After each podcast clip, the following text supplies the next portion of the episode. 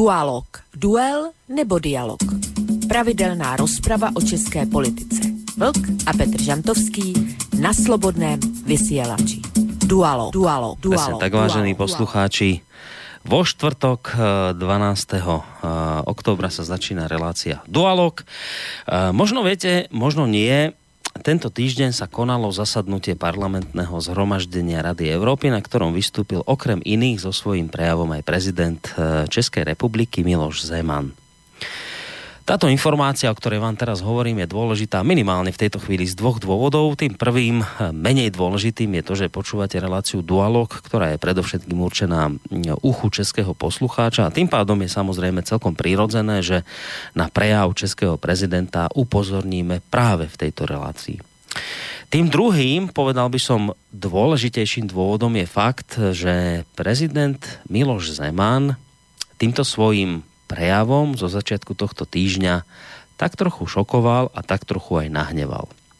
A to hneď viacerých, jednak domácich politikov, teda z Českej republiky, ale aj tých zahraničných, najmä teda e, z prostredia Ukrajiny. No ale skôr, ako e, sa začneme baviť o tom, čo mu vlastne vytýkali, asi by bolo uh, ďaleko vhodnejšie uh, si najskôr vypočuť ten uh, samotný poburujúci prejav Miloša Zemana. Český prezident si totižto, vážení poslucháči, dovolil neuveriteľnú vec. Skritizoval protiruské sankcie. Jeho prejav vám teraz nepustím síce v plnom znení, lebo to malo nejakých 10 minút a plus tam boli ešte samozrejme aj otázky prítomných členov parlamentného zhromaždenia Rady Európy, takže to si nemáme šancu pustiť v tejto relácii celé.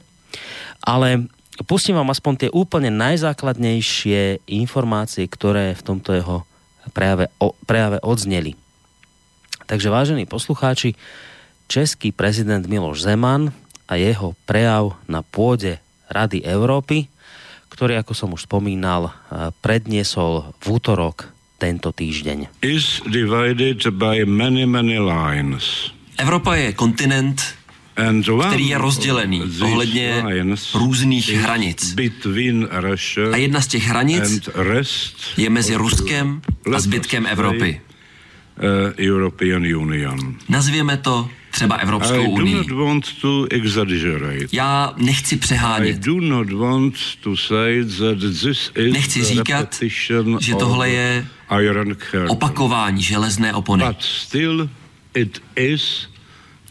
Ale pořád je to nějaká čára, která dělí kontinent. A teď, abych se dostal k jádru té otázky, k sankcím. Approximately 20 years ago, Přibližně před 20 lety I visited Miami. jsem navštívil Miami. And met Cuban exile. A setkal jsem se tam se zástupci kubánského exilu. A říkal jsem jim, přátelé, kolegové, vaše strategie v boji proti politickému systému na Kubě je úžasná.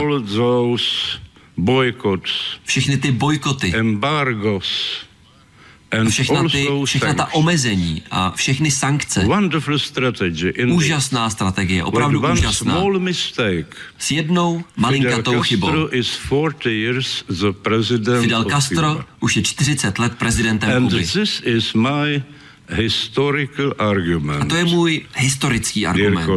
Vážení kolegové. Please understand Prosím, me well. Rozumějte mi správně. Já nehovořím o oprávněnosti sankcí. Já hovořím efektivnost těchto sankcí. A právě dnes německý deník Die Welt přišel s článkem, ve kterém se píše, že Evropská unie ztrácí kvůli těmto sankcím no na druhou stranu pro Rusko to neznamená téměř nic negativního, ale tohle není strategie, kde vyhrávají všichni, naopak je to strategie, kde prohrávají všichni. Často se hovoří o nějakém uspořádání, ze kterého by všichni těžili, ale tohle je přesně obráceně. Totéž, co vidíme u Brexitu. A myslím, že totéž se dá říci i o sankcích. What I recommend Co tedy doporučuji? Instead of sanctions. Na místo sankcí. People to people communication. Doporučuji komunikaci many, mezi lidmi levels. na mnoha, mnoha úrovních. And I have my experience from Mám za sebou times. zkušenost ze života v totalitních dobách. Komunisti se báli extrémně se báli fenoménu, kterému říkali ideologická diverze.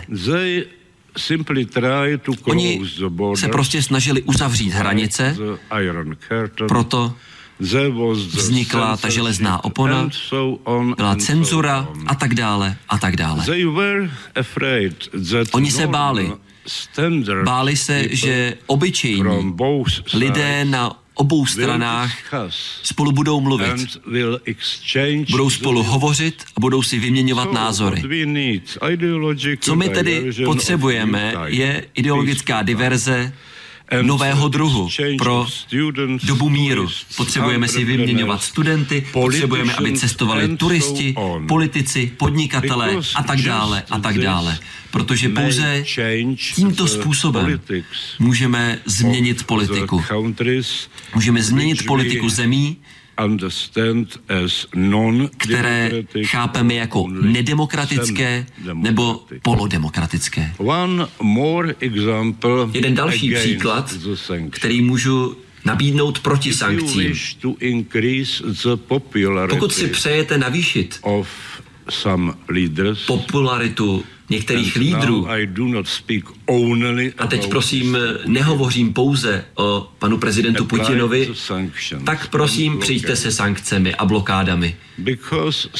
Protože psychologicky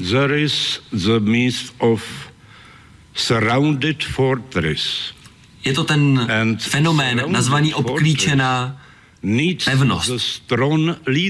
Protože Obklíčená pevnost potřebuje silného lídra, vůdce a jeho popularita neustále roste. Teď pan Putin má popularitu někde okolo 80%. A jsem si jistý, že velmi značná část téhle popularity byla vyprovokována právě těmito sankcemi. Nicméně, abych uzavřel svoji řeč. Very simple. Na závěr, myslím, že je to velmi jednoduché. I that Council Já věřím, of Europe že Rada Evropy is to strengthen je tu, the friendship aby posilovala between přátelství the European nations. mezi evropskými národy. And Europe is a continent. A Evropa je světadíl. De Gaulle jak řekl de Gaulle, je to kontinent od Atlantického oceánu až k Uralu a možná až k Pacifiku.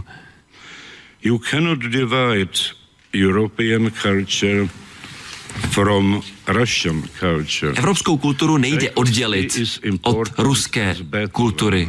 Čajkovský je stejně důležitý jako Beethoven. Dostojevský je stejně důležitý jako Shakespeare. Solženicin je stejně důležitý jako Hemingway a tak dále a tak dále. Proč se snažíte rozdělit politickou strukturu Evropy, když byste byli proti kulturnímu rozdělování? A z toho důvodu já věřím, že Rada Evropy bude i nadále pracovat směrem k přátelství a nikoli k nenávisti mezi evropskými národy, a to včetně Ruska. Doufám, že v tomto Rada Evropy uspěje, možná spíš dlouhodoběji, i když Keynes říkal, že z dlouhodobé perspektivy jsme všichni mrtví. Ale prosím, pořád nezapomeňte na mé pozvání pro rok 2035. No, toľko trošku prestrihaný e, prejav e, pána Zemana na spomínanom parlamentnom zhromaždení Rady Európy. Tento týždeň v útorok to zaznelo a už viem si predstaviť, že zrejme tento jeho prejav niektorých postavil zo stoličky, pretože mm, spochybniť náhlas efektívnosť, pozor, nie opodstatnenosť, ale efektívnosť proti ruských sankcií, to je niečo, čo spôsobí automaticky vrázky na čelách mnohých politikov z tzv. vyspelých demokracií. Po prejave však, eh, ako som už naznačil, dostával prezident ešte aj otázky od prítomných členov zhromaždenia, no a jeden z nich sa ho opýtal, čo by on ako prezident urobil preto, aby Rusko lebo, lebo treba povedať, že tie otázky boli ako také dosť na telo, boli tvrdé niekedy, veľmi, veľmi až konfrontačné možno. A jeden e, vlastne z tých prítomných členov v parlamentom zhromaždení Rady Európy sa ho opýtal, čo by on teda ako prezident urobil preto, aby Rusko skončilo so svojou agresívnou politikou voči Ukrajine, aby prestalo zhoršovať situáciu ohľadom ľudských práv na Kryme, e, ktorý, ako iste viete, sa teda pričlenil k Rúsku. No a takáto bola odpoveď eh, prezidenta Zemana na túto jeho otázku. Wonderful idea. Úžasný nápad. Politický diskurs je plný skvělých nápadů. Politický svět je skvělý, je plný skvělých nápadů, z nich některé skončily na smetišti dějin. Takže já budu citovat bývalého německého prezidenta, uh, pana Gauka, který veřejně řekl v Praze, že jestliže se pokusíme vzít opět Krym a vrátit ho Ukrajině, tak to bude znamenat evropskou válku. Pouze cituji. Nic víc. Takže chcete riskovat válku v Evropě? Uh, well, Víte, Krym anexe bez jakékoliv pochybnosti, tak Krym současně je fait accompli, je to hotová věc. Co tedy udělat? A to je reakce na druhou část vaší otázky.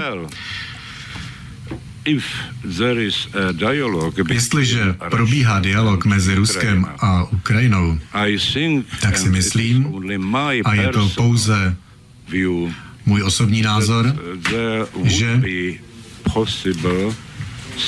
by bylo možné zajistit určitou kompenzaci za Krym ve finančním vyjádření a nebo v, ve vyjádření přírodních zdrojů, ať už se jedná o ropu nebo zemní plyn. To je pouze můj osobní návrh, nic víc.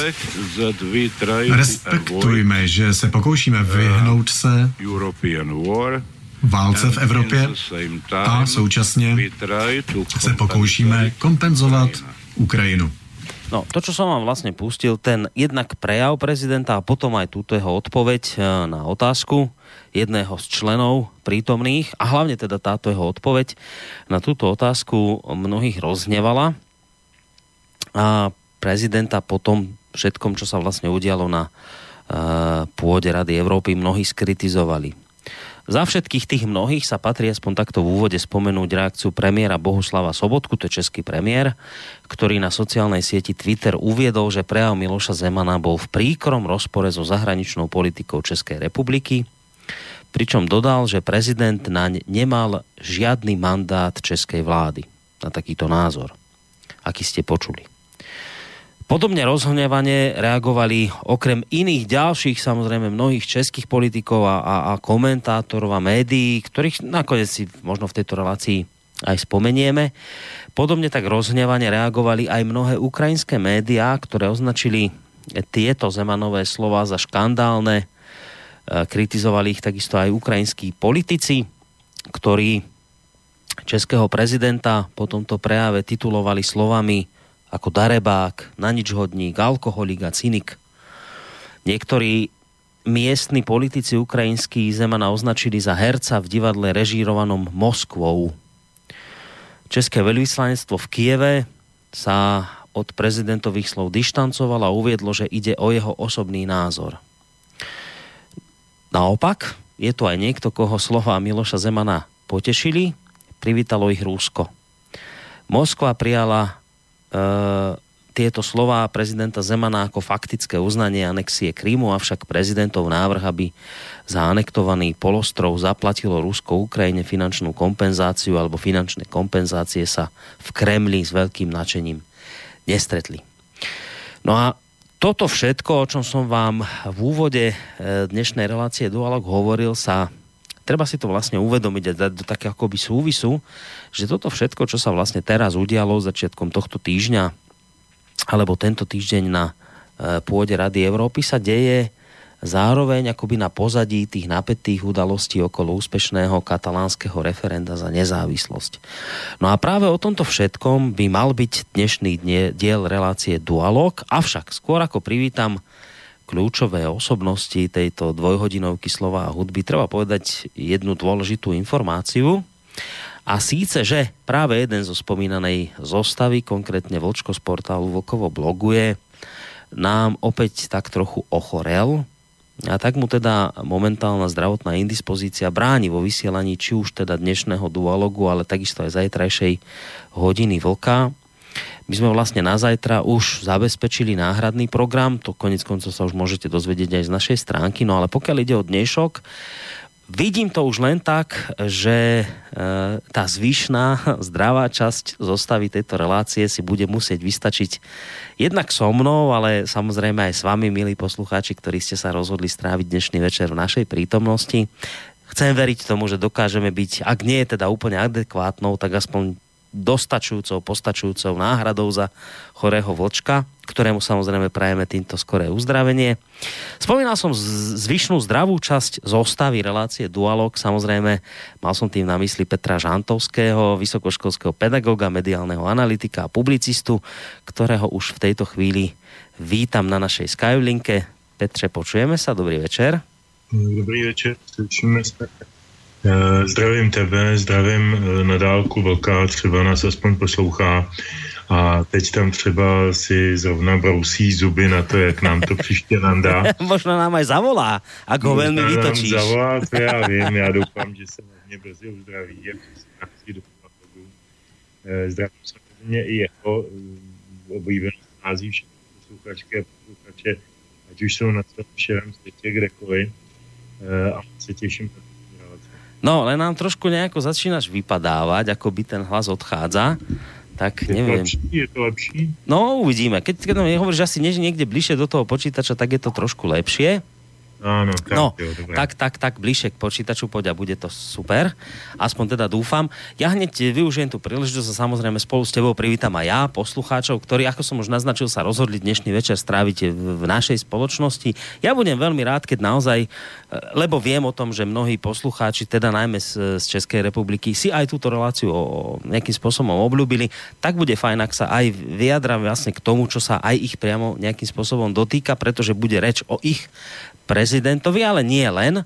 Uh, bude fajn, ak e, sa do tej našej dnešnej diskusie, vážení poslucháči, zapojíte aj vy.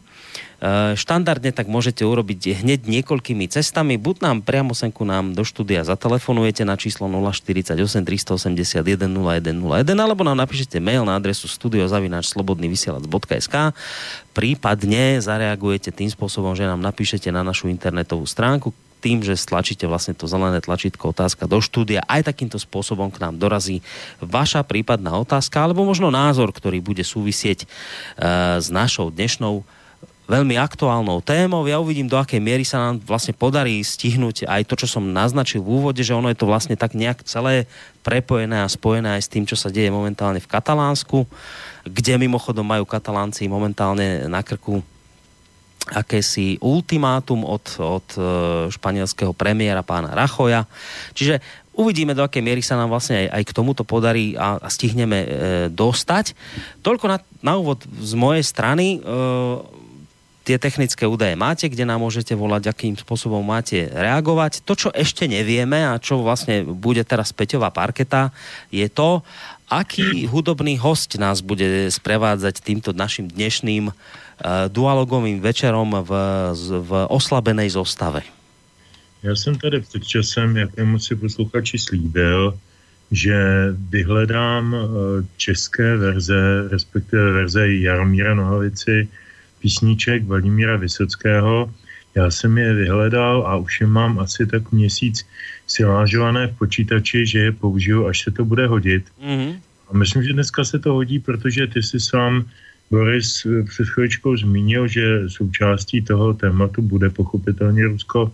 Tak proč si tedy nepustit něco ruských písní, i když pravda v českém provedení a aby to bylo jo stylový, tak jsem hned na úvod vybral tedy písničku která eh, se v originále eh, i v českém překladu zabývá, eh, zabývá fenoménem, který myslím, že nabývá v dnešním světě docela významu a ten fenomén, stejně jako ta písnička, se jmenuje špionování. Takže nám vlastně dnes večer bude robiť opäť uh, nejakým spôsobom nás tu bude sprevádzať týmto večerom Jaromír Nohavica, avšak podaní pesničiek pána Vysockého z Ruska. No bude to zaujímavé, idem si to hneď aj spolu s poslucháčmi vypočuť a verím teda, vážení poslucháči, že nie len tá téma nášho dnešného večera, ale aj hudobný výber Petra vás potešil.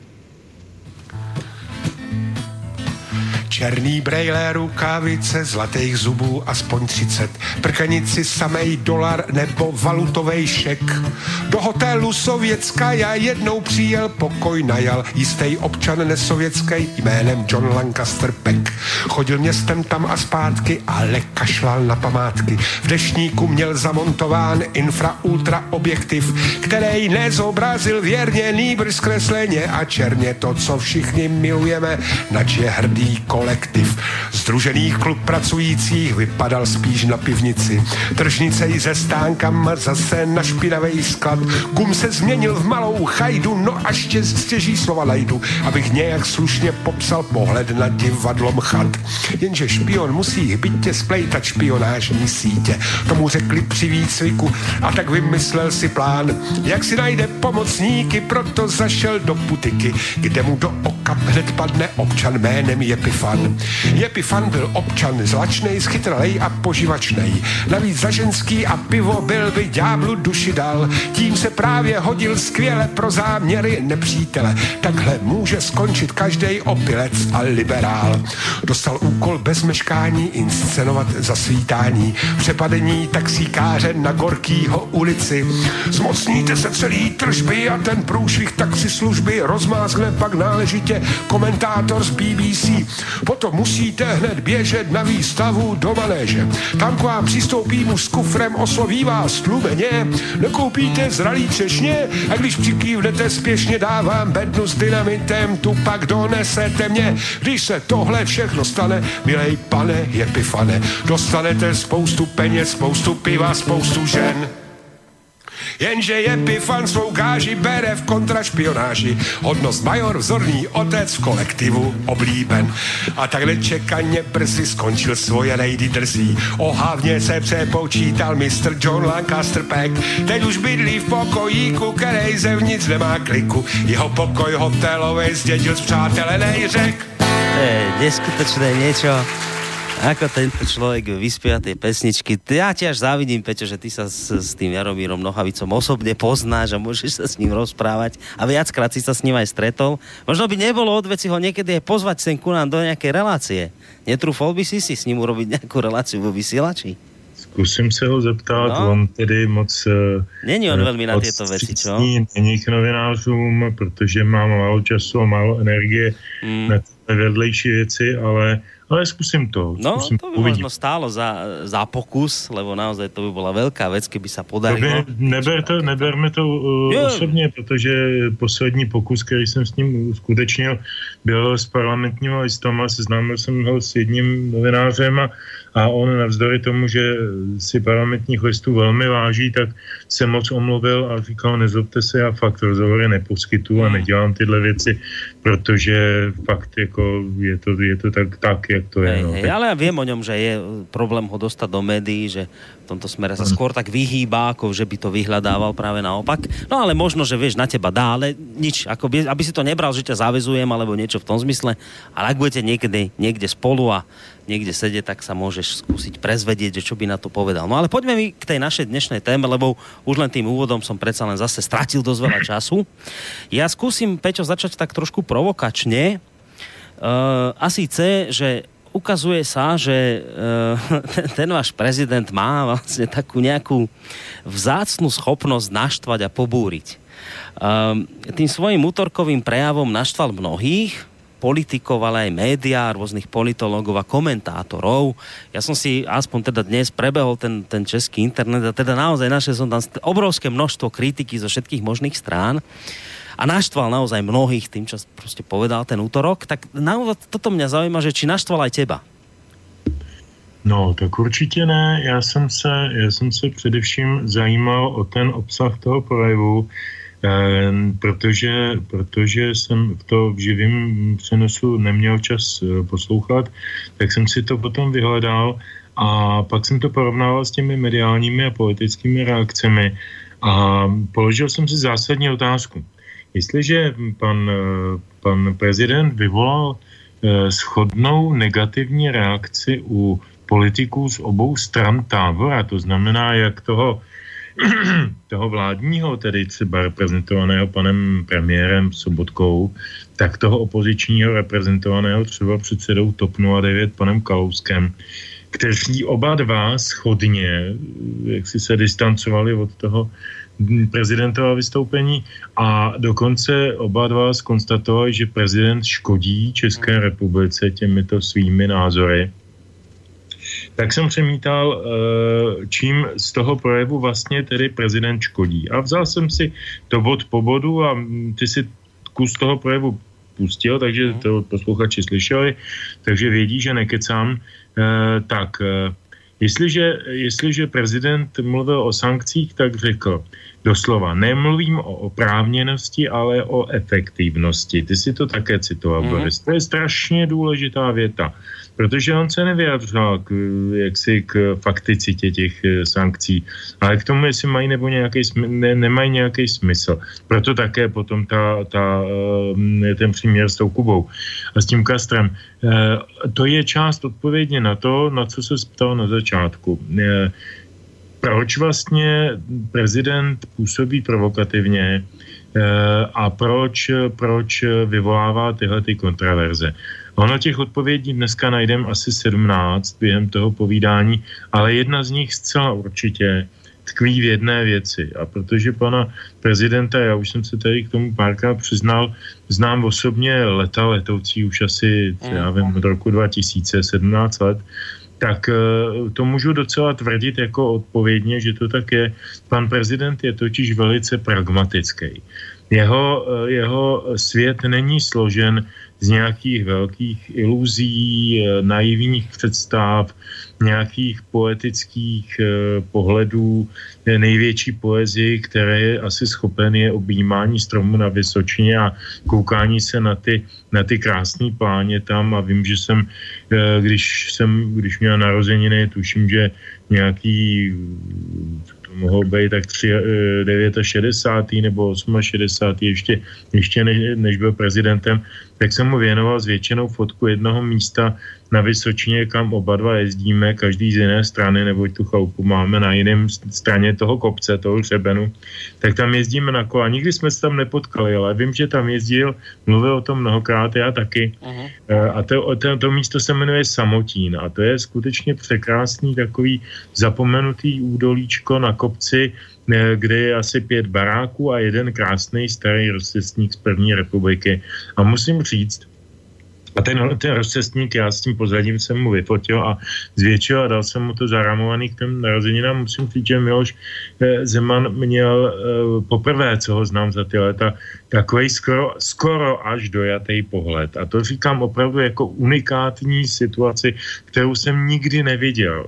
On mluvil vždycky velice věcně, velice střízlivě, velice racionálně. Dokonce Jožo Banáš váš eh, skvělý slovenský spisovatel eh, mi napsal, a on to myslím napsal i ve své knižce Polit, Idioti v politice, v nějakém doslovu nebo předmluvě takovou krásnou větu. Mám takový pocit, teď to překladám ze slovenštiny, mám takový pocit, že váš prezident, i když je úplně na mol, tak je stokrát střízlivější než celá pražská kavárna. Eh, což mně přijde, nebo má stokrát střídlivější názory, takhle v tomhle tom významu to bylo. Eh, takže takže to, to je jedna z odpovědí. Zeman je velmi racionální člověk, čili jeho na Eh, proto také se mu vyčítají různé kontakty na Kubu a na, na teda pardon, na Kubu, na Čínu, na, na, na Rusko a podobně, protože jemu to myslí ekonomicky. On je ekonom, pravda, ekonom jiné školy, než kterou třeba vyznávám já, já mám blíže eh, k těm Hajekovsko-Friedmanovským konzervativním ekonomickým eh, konceptům. On je keynesiánec, on je levicový ekonom, stokrát jsme se o to hádali, vždycky jsme o toho vypili flašku rezlinku a bylo to báječný, protože on je člověk, který je schopen argumentovat a je schopen argumenty poslouchat. A to je velká vzácnost a v Česku zejména. A mám poslední dobou pocit, že je to docela obecný, obecná nemoc. On má ještě smysl pro humor, což jako díky politické korektnosti a díky všem těm věcem mizí z našeho světa. A to všechno dohromady je stále jenom jakýsi, jakási kulisa, jakýsi um, okolí toho faktu, že on je věcný člověk. Hmm. Čili znovu zpátky k tomu. Eh, je jaksi v nesouladu se zájmy české zahraniční politiky nebo České republiky obecně, aby, eh, aby, eh, abychom komunikovali se zahraničím efektivně, abychom obchodovali s těmi, kdo o tom mají zájem a kde tomu nebrání z naší strany třeba technologická nebo nějaká jiná překážka takhle já čtu jeho úvahu o té efektivnosti sankcí. To, že sankce jsou neefektivní, už jsme si tady, myslím, říkali několikrát, eh, i s Velkém, i s tebou, Boris. Eh, stačí si vzít jednoduchý příklad. Když začaly sankce v roce 2014, Eh, tak, eh, nebo na jaře 15 eh, byla zveřejněna taková docela zábavná statistika, která ukazovala, já už si fakt nepamatuju přesně ty procenta, takže prosím, berte to všichni jako, jako velmi přibližný, ale věcně, věcně korektní eh, sdělení, že, že tedy evropské státy, které si vyhlásily sankce na své exporty do Ruska, tak na tom tratili tolik a mhm. tolik. A jejich, jejich tedy saldo zahraničního obchodu se snížilo o nějaké procento. Ruské saldo samozřejmě, nebo ruský, ruský e, biznis to také pochopitelně ovlivnilo e, k horšímu, protože přeci jenom měli některé, některé e, provozy, některé výroby závislé na dovozech z Evropské unie a podobně, takže pochopitelně e, i Rusko to poškodilo, ale koho to nepoškodilo, byly dva státy, Spojené státy a Turecko. To znamená, tam, kam Poláci díky sankcím přestali smět dovážet jabka, protože Poláci byli v podstatě e, téměř monopolní dovozce jablek do Ruska do Ruské federace, no tak tam je začali okamžitě vozit Turci. Okamžitě, ten den, kteří se jaksi nečlenové unie a jako, jako zcela neřízený a ne, nekontrolovatelný eh, element v té evropsko-azijské eh, oblasti jako chovají velmi ekonomicky v tomto smyslu. No a všechno ostatní tam začalo vozit američani, hmm. čili pro ně se otevřel trh Amerika, žádné sankce nevyhlásila proti Rusku. Takže to je moje odpověď na část týkající se sankcí. A jestli mohu, tak ještě jednu věc. Eh, ja len to, troš, to... trošku ťa, ak môžem, preruším. No, no, je to, je to, jo, ja, ja, ja len som... trošku, ťa, trošku ťa preruším, aby, aby to sa nezahovorilo, tie sankcie. Ja som totiž to, samozrejme, hľadal mnohé komentáre k k tejto udalosti, ktorá sa udiala v súvislosti s právom prezidenta. A jedným z tých, ktorý vlastne tieto udalosti komentoval, bol aj istý pán Daniel Veselý z britských listov. Ja britské listy zrovna nepovažujem za portál nejak e, veľmi naklonený prezidentovi Zemanovi, ale on sám tam vlastne píše, a budem teraz len trošku citovať v súvislosti so sankciami, so sankciami keď vlastne píše, že e, má pocit, že to všetko, čo sa vlastne teraz spustilo okolo, okolo toho prejavu pána Zemana je tak trochu búrka v pohári vody, lebo že napríklad minimálne v tých sankciách mal pravdu a teraz ho citujem, ku príkladu studie amerického think tanku Foreign Policy Research Institute, jehož výskumníky nelze ani v najmenším podezřívať z, nabí- z nadbíhání Kremlu, dochází k závěru, že sankce uvalené na Ruskou federaci nejsou příliš efektivní, neboť jejich implementací be- bezdečne oslabilo úspěšné šíření myšlenek otevřených otevřeného trhu. A třeba, že se názory expertů v tomto ohledu různí o výrazných slabinách či přímo škodách způsobených sankční politikou vůči Rusku se hovoří zcela otevřeně.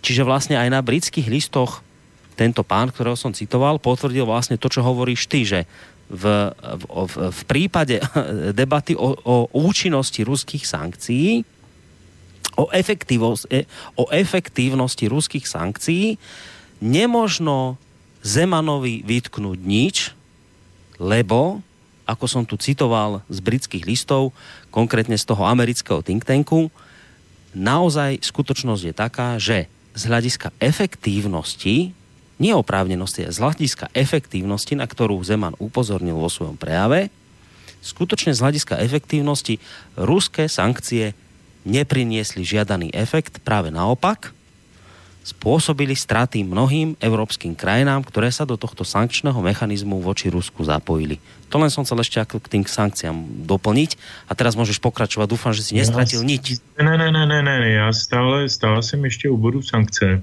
ale trošku z jiného než ekonomického pohledu. Ten pohled je, dejme tomu, psychologický. A to je také to, co zmínil Zeman, když říkal, že se domnívá, že podobný v podstatě násilný zásahy oproti, oproti nějakým jiným partnerům eh, spíše posilují ty konkrétní eh, lídry politický v těch jednotlivých zemích, než aby, než aby eh, je poškodili nebo, nebo než aby ohrozili jejich nějakou mocenskou hegemonii. On to, on to řekl takhle v podstatě pragmaticky, abych k tomu dodal možná jednu věc. Tady je strašně důležité si uvědomit, eh, co je to Rusko. Rusko není jen tak normální země. Eh, teď nemluvím jako nějaký eh, nevylečitelný rusofil.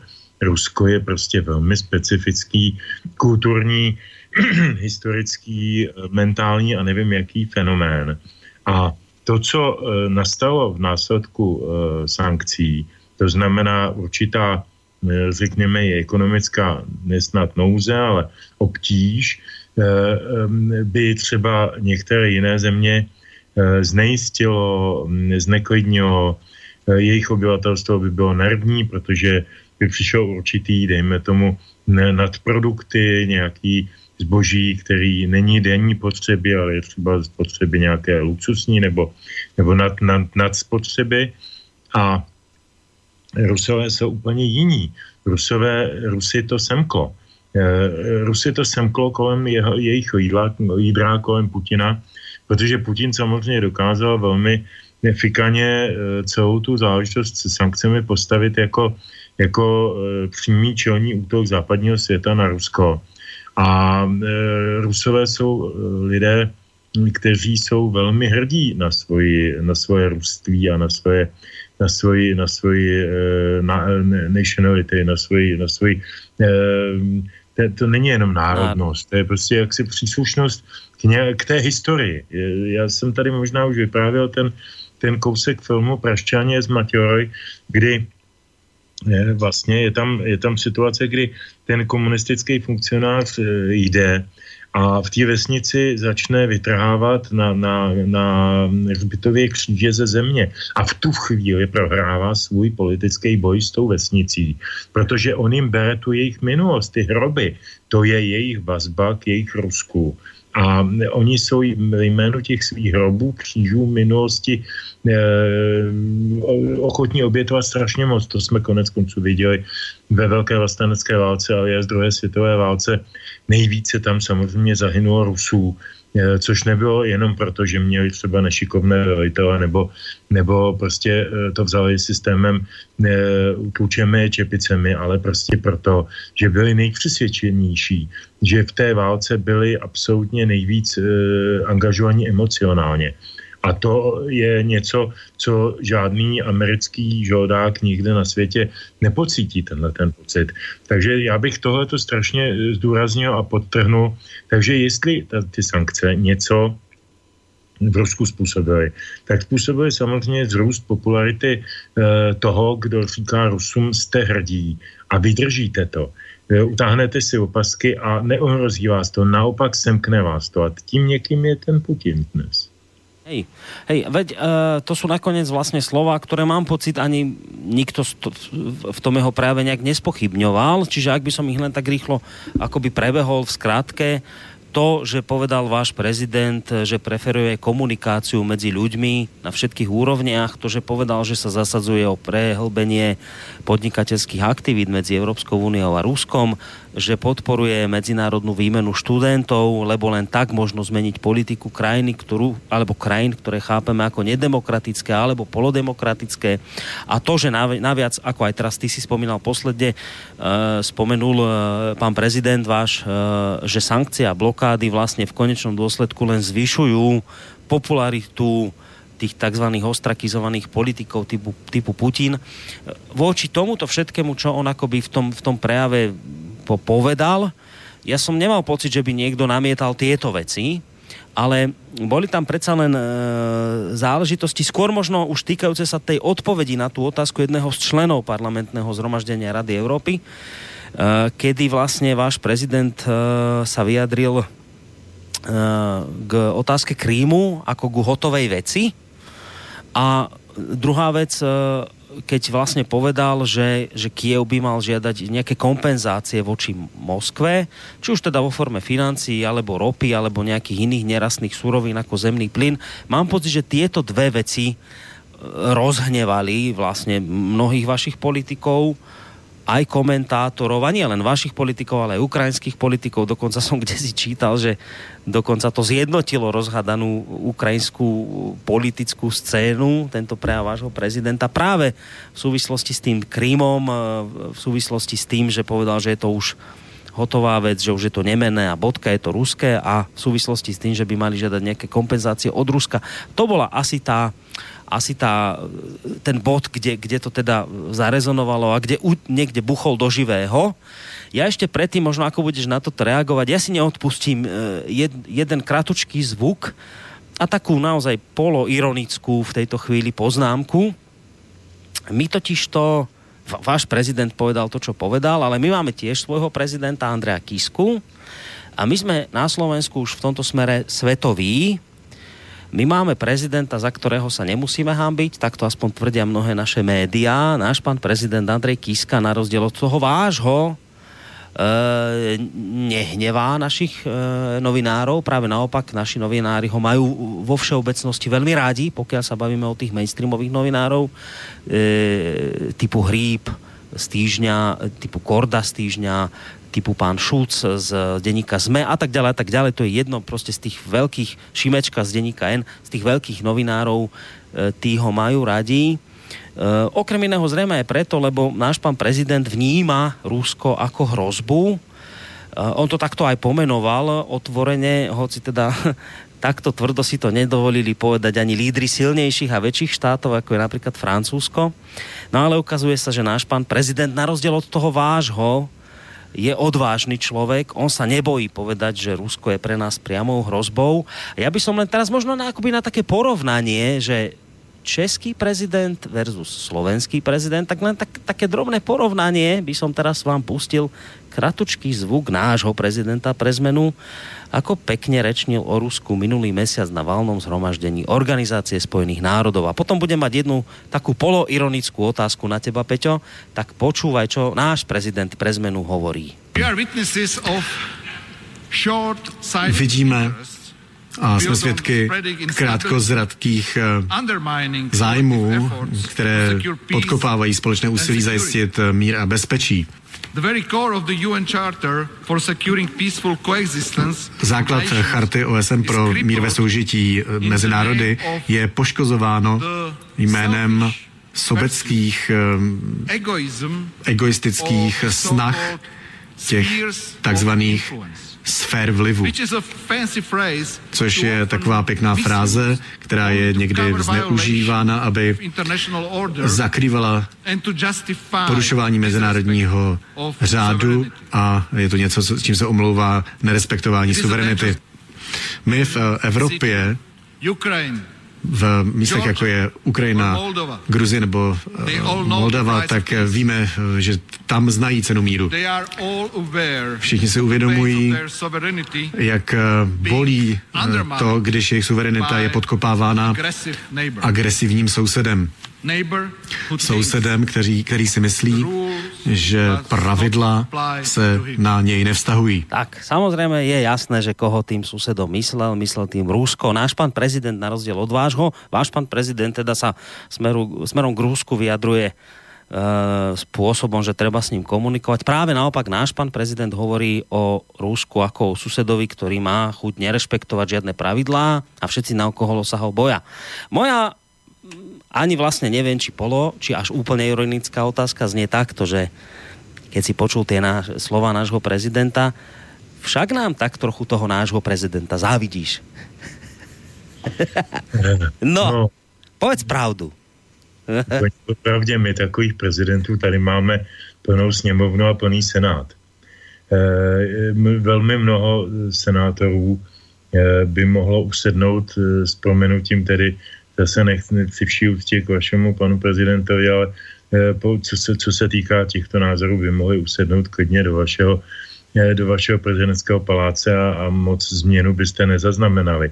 Takový pan Dinsbír mladší třeba, to by byl úžasný Mám prezident. tu od něho těž nějaký vyjadrení, no.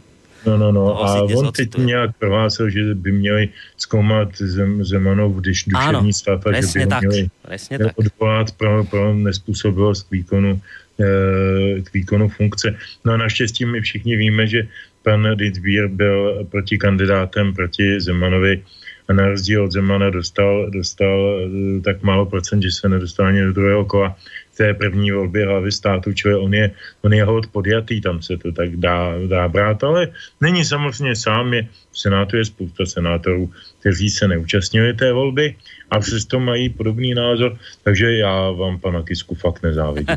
No, ta byla taká úplně že ironická otázka, teraz ta poloironická je tá, že uh, ale ak by, vieš, vieš, že náš prezident na rozdiel od toho vášho vie presne, čo treba v niektorých chvíľach a na niektorých miestach povedať. Náš pán prezident vie, že v tejto chvíli treba náhlas povedať, napríklad na pôde OSN, alebo keby bol teraz na tejto pôde parlamentného zhromaždenia Rady Európy, tak náš pán prezident presne vie, on má na to, má na to gény proste, že on vie, že v tejto chvíli treba hovoriť o tom, že Rusko je agresor, že chce rozbiť európsku súdržnosť a tak ďalej a tak ďalej. E, nášho prezidenta naše média majú radi za toto, lebo hovoria, že sa nebojí pomenovať veci tak, ako sú, nebojí sa pomenovať a povedať o veľkom susedovi našom, že je hrozba.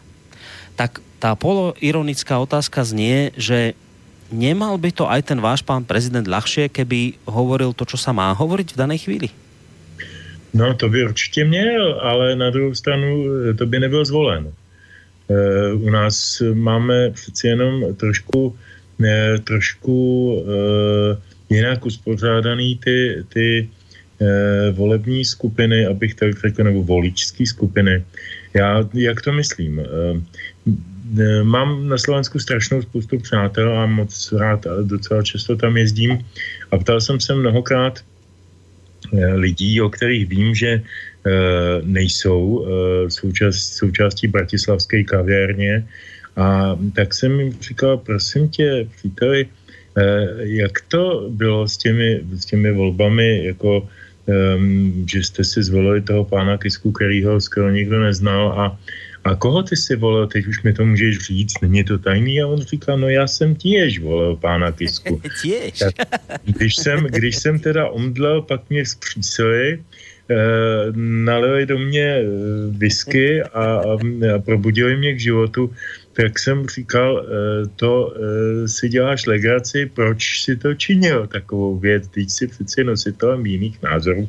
Celých x let je od tebe čtu v různých novinách nebo, nebo na internetu, nebo slyším takhle, Eh, a on říkal, no to je prostě jednoduchý, já jsem nechtěl, aby byl prezidentem Fico, protože prezident u nás nemá žádný pravomoci a je to taková formální figura nosič věnců mm. nebo kládeč věnců, kdežto já jsem potřeboval, aby tady Fico zůstal premiérem mm. a aby tu vládu skutečně eh, vedl eh, tak jaksi, jaksi pragmaticky a, a jaksi exekutivně, jak, jak má a moje obava byla ta, že když se Fico stane prezidentem, tak se v podstatě odřízne od skutečné moci, nebude mít e, do čeho mluvit a dostane se na jeho místo premiéra někdo, kdo nebude mít Aha. tyto schopnosti. Takže to, tohleto je, je také pragmatické opět... rozhodnutí to bylo, hej, že tak. To je, jako asi, asi se takhle rozhodovalo možná i více lidí, já to ne, nechci vydávat jako za paušální, hmm. paušální názor, ale ale fakt je ten, že pan Kiska samozřejmě ví dobře, eh, eh, co, co má,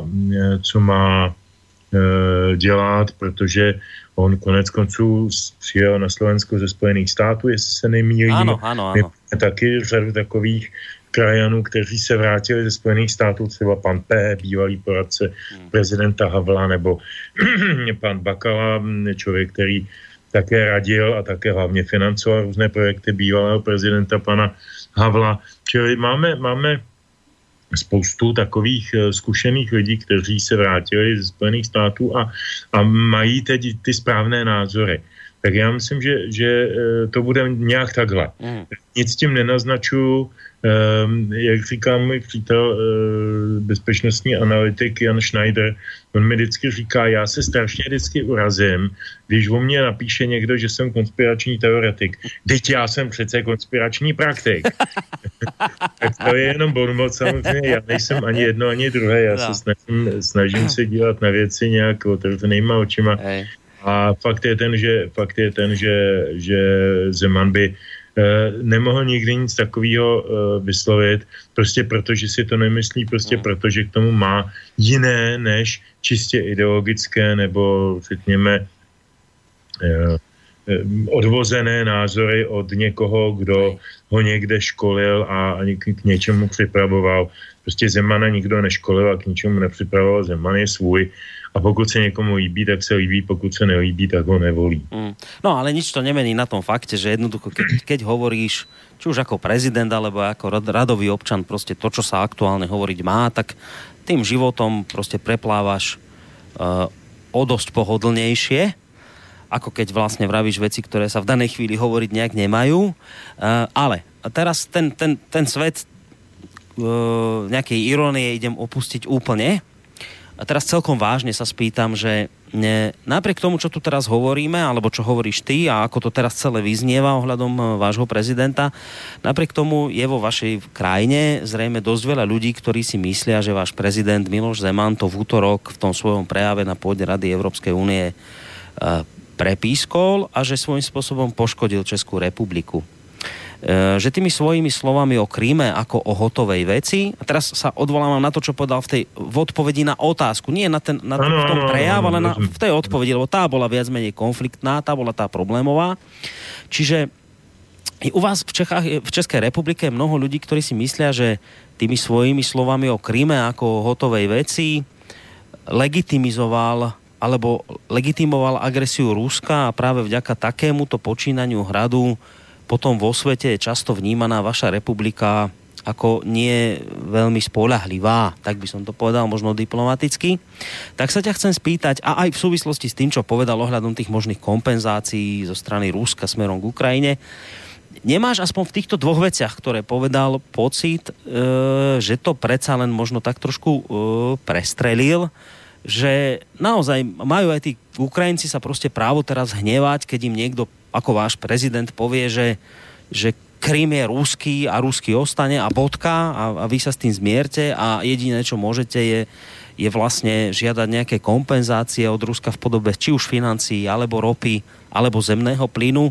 Mm, vieš, taká, taká kamarádska otázka, že ne, neprestrelil to aspoň v tomto trochu? Podľa teba? E, já bych se vrátil na začátek tvýho mm, tázání se. E, ty jsi říkal e, jako oznamovací větu, že je v České republice poměrně hodně lidí, kteří si myslí, že to tedy přestřelil. Mm.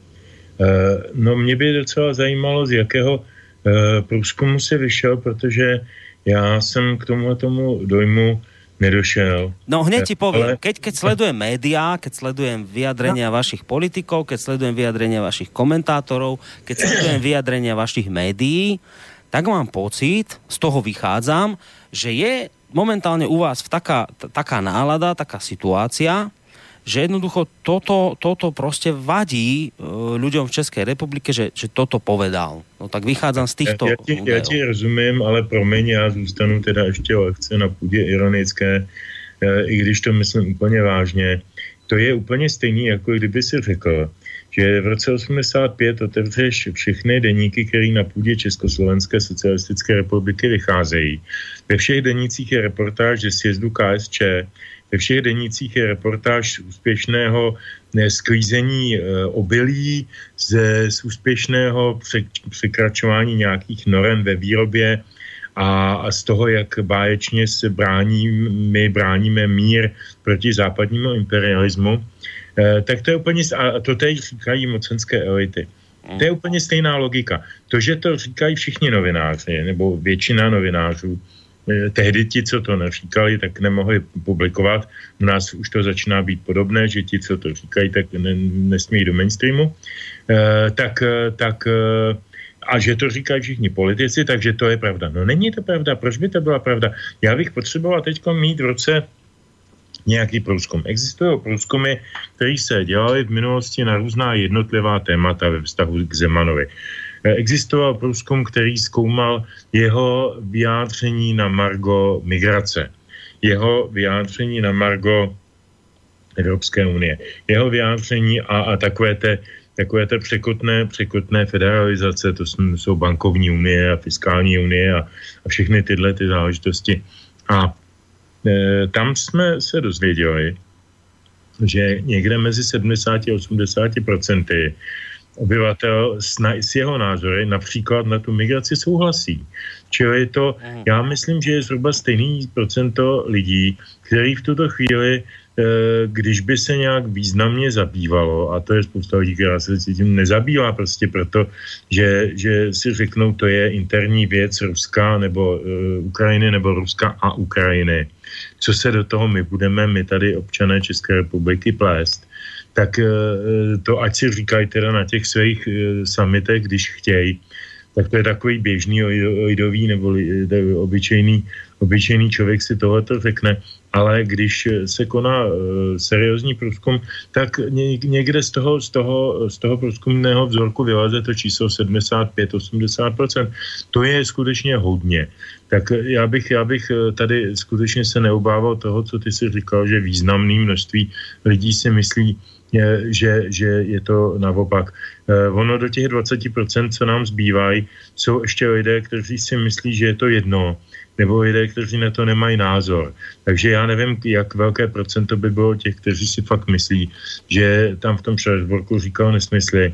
Ale já bych teda, když už... No, lebo když... vieš, ale otázka zněla trochu jinak, že dobre, veď ja som rád, že si sa k tomuto vyjadril, hoci teda som nehovoril, že významná časť, ale že je veľa ľudí u vás, ktorí si toto myslia. No, dobre, no. dobre, ale dobre, ja rozumiem to, čo hovoríš, veď konec koncov ja som toho sám svetkom tu, že a, a sme tu svetkom u nás v rádiu, že jednu veci ľudia myslia a druhá vec sa o nás napríklad objaví v mainstreame. Čiže ja, ja viem, o čom teraz hovoríš, ale tá otázka znela skôr, tá, tá, tá podstata tej otázky bola v tom, že ale dobre, už teraz bez na to, čo si myslí väčšina alebo nemyslí väčšina o nás, u, u vás, predsa len neprestrelil v týchto dvoch veciach trochu tak ten váš prezident?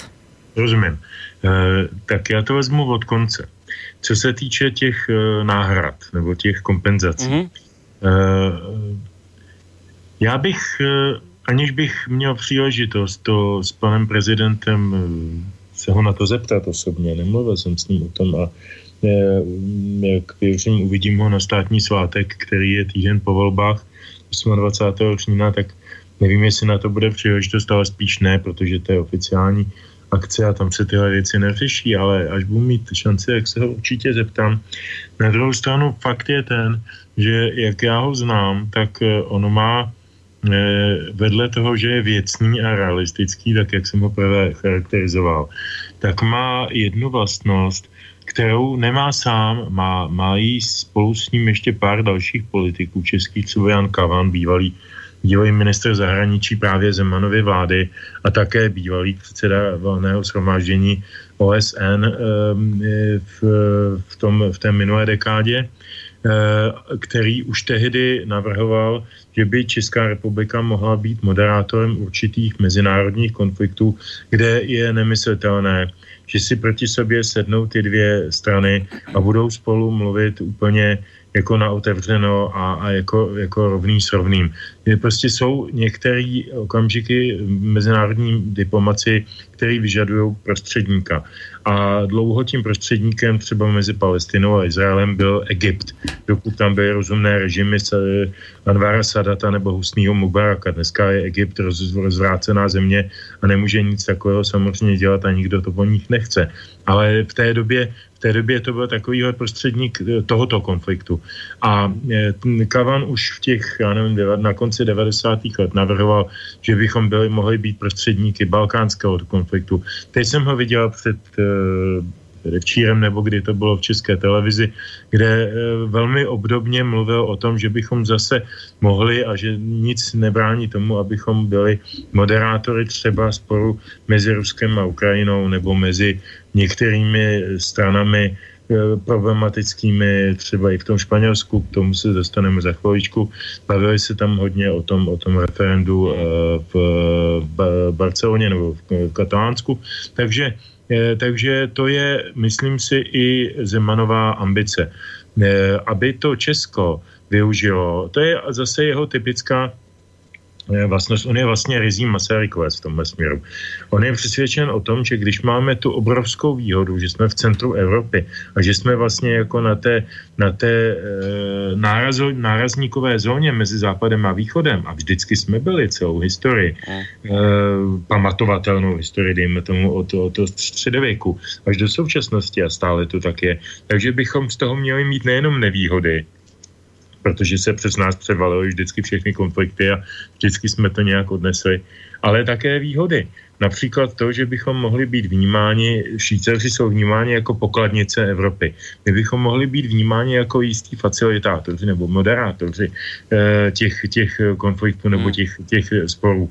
A eh, v tom ohledu by vzrostl i mezinárodní respekt České republiky. Čo? Já tohle beru jako velmi státnický a vůbec ne velkohubý přesvědčení o tom, že by Česká republika mohla takovou roli sehrávat. A jestliže on tam teda velmi konkrétně navrhoval nějaké kompenzace Ukrajiny, no, no to, to si myslím, že byl jen takový jako retorický příklad, eh, že eh, těch, těch eh, různých možností vyjednávacích jsou miliony. Eh, nebo miliony, určitě ne tato jedna jediná. možností, no. samozřejmě. Je jich, je jich určitě víc, mm. ale e, spíš chtěl upozornit na to, že tady jsme, jsme připraveni a myslím si, že to tak bylo, jo, abych nemluvil za ně, nejsem jeho mluvčí. A, a Nejsi ovčáček. Je, Nejsem panovčáček, samozřejmě. jako já bych ani neuměl být mluvčí prezidenta, já příliš, příliš často říkám svoje vlastní názory a to se samozřejmě to nejde, že jo, jako v takové funkci úplně. No ale to odboču.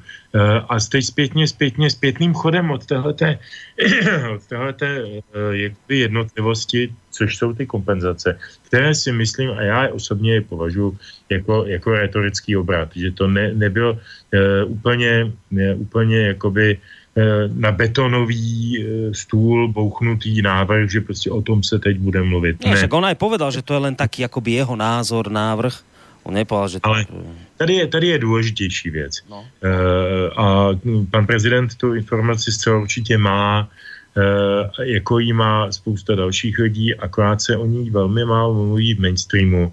Důležitý je, jak vlastně proběhl, a teď jsme u jádra, historického jádra toho současného sporu o Krym, Protože kdybychom se bavili o Krymu v minulosti, jak se bavíme o tom, že ho Kateřina Veliká, tak to ruská carevna vyhrála na osmanských Turcích, což byly muslimové. A e, pokud vím, od té doby, konec konců Tolstý o tom napsal knížku, takže si to může každý přečíst. E, od té doby byl ten Krym ruský a byl vlastně skrze celé dějiny e, byl ruský a ukrajinské sovětské socialistické republice jakožto integrálnímu eh, prvku součásti eh, Svazu sovětských socialistických republik, abych to řekl všemi těmi správnými slovy, tehdy používanými. To věnoval Nikita Chruščov, prostě protože na té Ukrajině, když si dělal generálního tajemníka ukrajinský, ukrajinský komunistický strany a měl tu Ukrajinu rád, tak jim prostě tak jako věnoval, nic o to nestálo, tak jim věnoval ten Krym jako dárkem, přesunul ho geograficky, ale nic to neznamenalo v kontextu toho tehdejšího sovětského svazu, protože to byla centrální velmoc, která byla řízená z Moskvy hmm. a ten Kyjev neměl absolutně žádný pravomoci ani vůči Krymu, ani vůči ničemu jinému a pěkně se všechny, všechny rublíky sypaly do centrální kasičky a tam teď se rozhodovalo, jak se použijou. Takže jako mluvit o tom, že Krym je někde historicky ukrajinský, je, je, je směšný a je to banální argument, protože nebyl vlastně historicky ukrajinský nikdy. Jenom těch posledních pár let, eh, co existovala samostatná Ukrajina díky dohodě mezi Spojenými státy a Sovětským eh, svazem, tehdy ještě Ruskem, Ruskou federací, eh, o, o novém, novém dělení světa Evropy, o tom, že Ukrajina bude eh, takovéto demarkační pásmo demilitarizované do značné míry, nebude usilovat o členství v eh, těch eh, nadnárodních vojenských a jiných korporacích nebo organizacích, jako je Severoatlantický pakt a teda a teda. To všechno známe, to všechno vedlo k Majdanu a k tomu, co dneska prožíváme a o čem se konec konců bavíme. Ale Krym nikdy historicky ukrajinský nebyl. Navíže, Ale bavíme se, že... pardon, já to dokončím, jo, jestli dovolíš. Bavíme-li se teď o tomto Krymu e, v kontextu toho referenda a jeho zpětného tahu směrem do Ruské federace, no tak je potřeba vědět přece tu základní věc. Bylo referendum, které nerozhodovalo o připojení k Rusku, ale o odtržení od Ukrajiny. Eh, eh, Krym má, měl eh, jako specifickou v rámci Ukrajiny, měl specifické postavení autonomního, autonomní oblasti nebo superpubliky takové a měl jako takový, měl vlastní ústavu v rámci Ukrajiny, měl vlastní parlament v rámci Ukrajiny, měl vlastní vládu, která měla nějaké omezené kompetence, nebyla to třeba zahraniční politika nebo obrana a podobně a e, mohl mimo jiné podle té ukrajinské ústavy, která tam byla, e, vyhlásit referendum, já cituji z té ústavy, e, ve věci řešení jakéhokoliv, jakékoliv věcné problematiky občanů. Eh, seberučení je určitě věcná problematika občanů. Takže oni si vyhlásili referendum, když to zjednoduším, o tom, že chtějí, eh, že chtějí nebýt součástí Ukrajinské republiky. A teprve, když to referendum proběhlo, tak podali žádost o přijetí do Ruské federace. To je takový drobný, myslím, historický e, šachmat, který, který e, se poněkud opomíjí. A proto kdy, vždycky, když slyším některé politiky nebo eh, komentátory, jak říkají anexe, ruská anexe, dokonce jsem slyšel od Martina Fendricha, komentátora českého, několikrát napsal Anschluss, Anschluss Krymu, Já nevím, jestli ten člověk nevhodil na základní školu, nebo, nebo ne, chyběl na té kapitole, když se probírá Anšlus Rakouska. Jako e, používat takovýhle výrazivo je, je čistě ideologická záležitost a je to nálepkování, je to politický, politický hodnocení a rozhodně to není novinářský hodnocení. Takže věnujme se prosím pěkně faktům tak, jak jsou. A jestliže, jestliže řekl Zeman, že to, je, že to je eh, tím francouzským výrazem v podstatě hotová věc, no tak to je hotová věc prostě, protože si lid, lid Krymu rozhodl, kde chce být. Ehm, eh, nejvyšší eh, kompetentní místa v Ruské federaci s tím zřejmě projevili souhlas, no tak je součástí Ruské federace. Já bych se tím dál nezabýval. Proč to problematizovat? No, dve veci, že, že mimochodom, že Nikita Chruščov bol ešte treba dodať Ukrajinec, a to nebyl, tak ako... Po... Pardon, nebyl, právě, ne, že nebol? nebyl. To je to ja som práve čítal, že vyrastal někde v Donbase. No, ne, ne, ne, on nebyl Ukrajinec, Ukrajinec byl Leonid Brežněv, to se málo ví.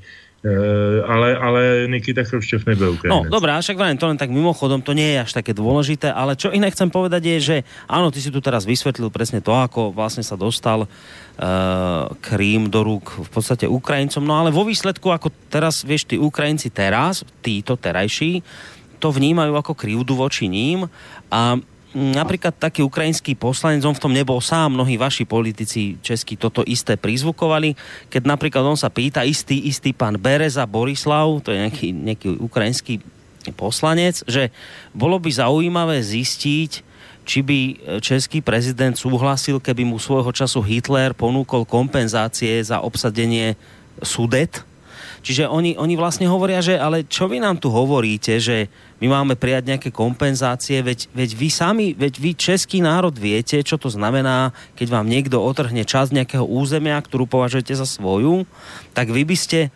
e, vy by ste prijali to, že keď by vám Hitler v, v danej chvíli ponúkol za, suze, za suze, sudety nejakú ropu a zemný plyn alebo nejaké financie, však určite by ste s tým nesúhlasili.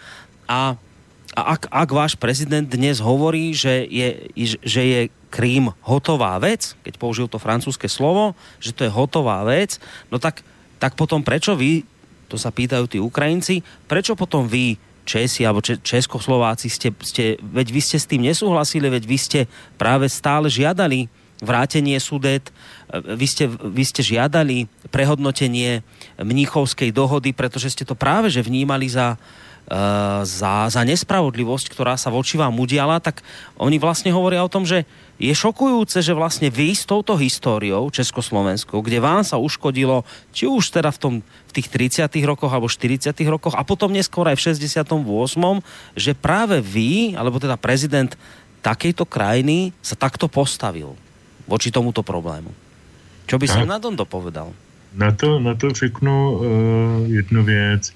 Ono tohleto historické e, přirovnávání je velice ošidné, protože, a teď to prosím nevnímejme jako nějaký pokus o alibismus, každá historická epocha, každý historický okamžik má svoje, svoje trošku specifické e, souvislosti, protože v každém tom historickém okamžiku je tam spousta proměných.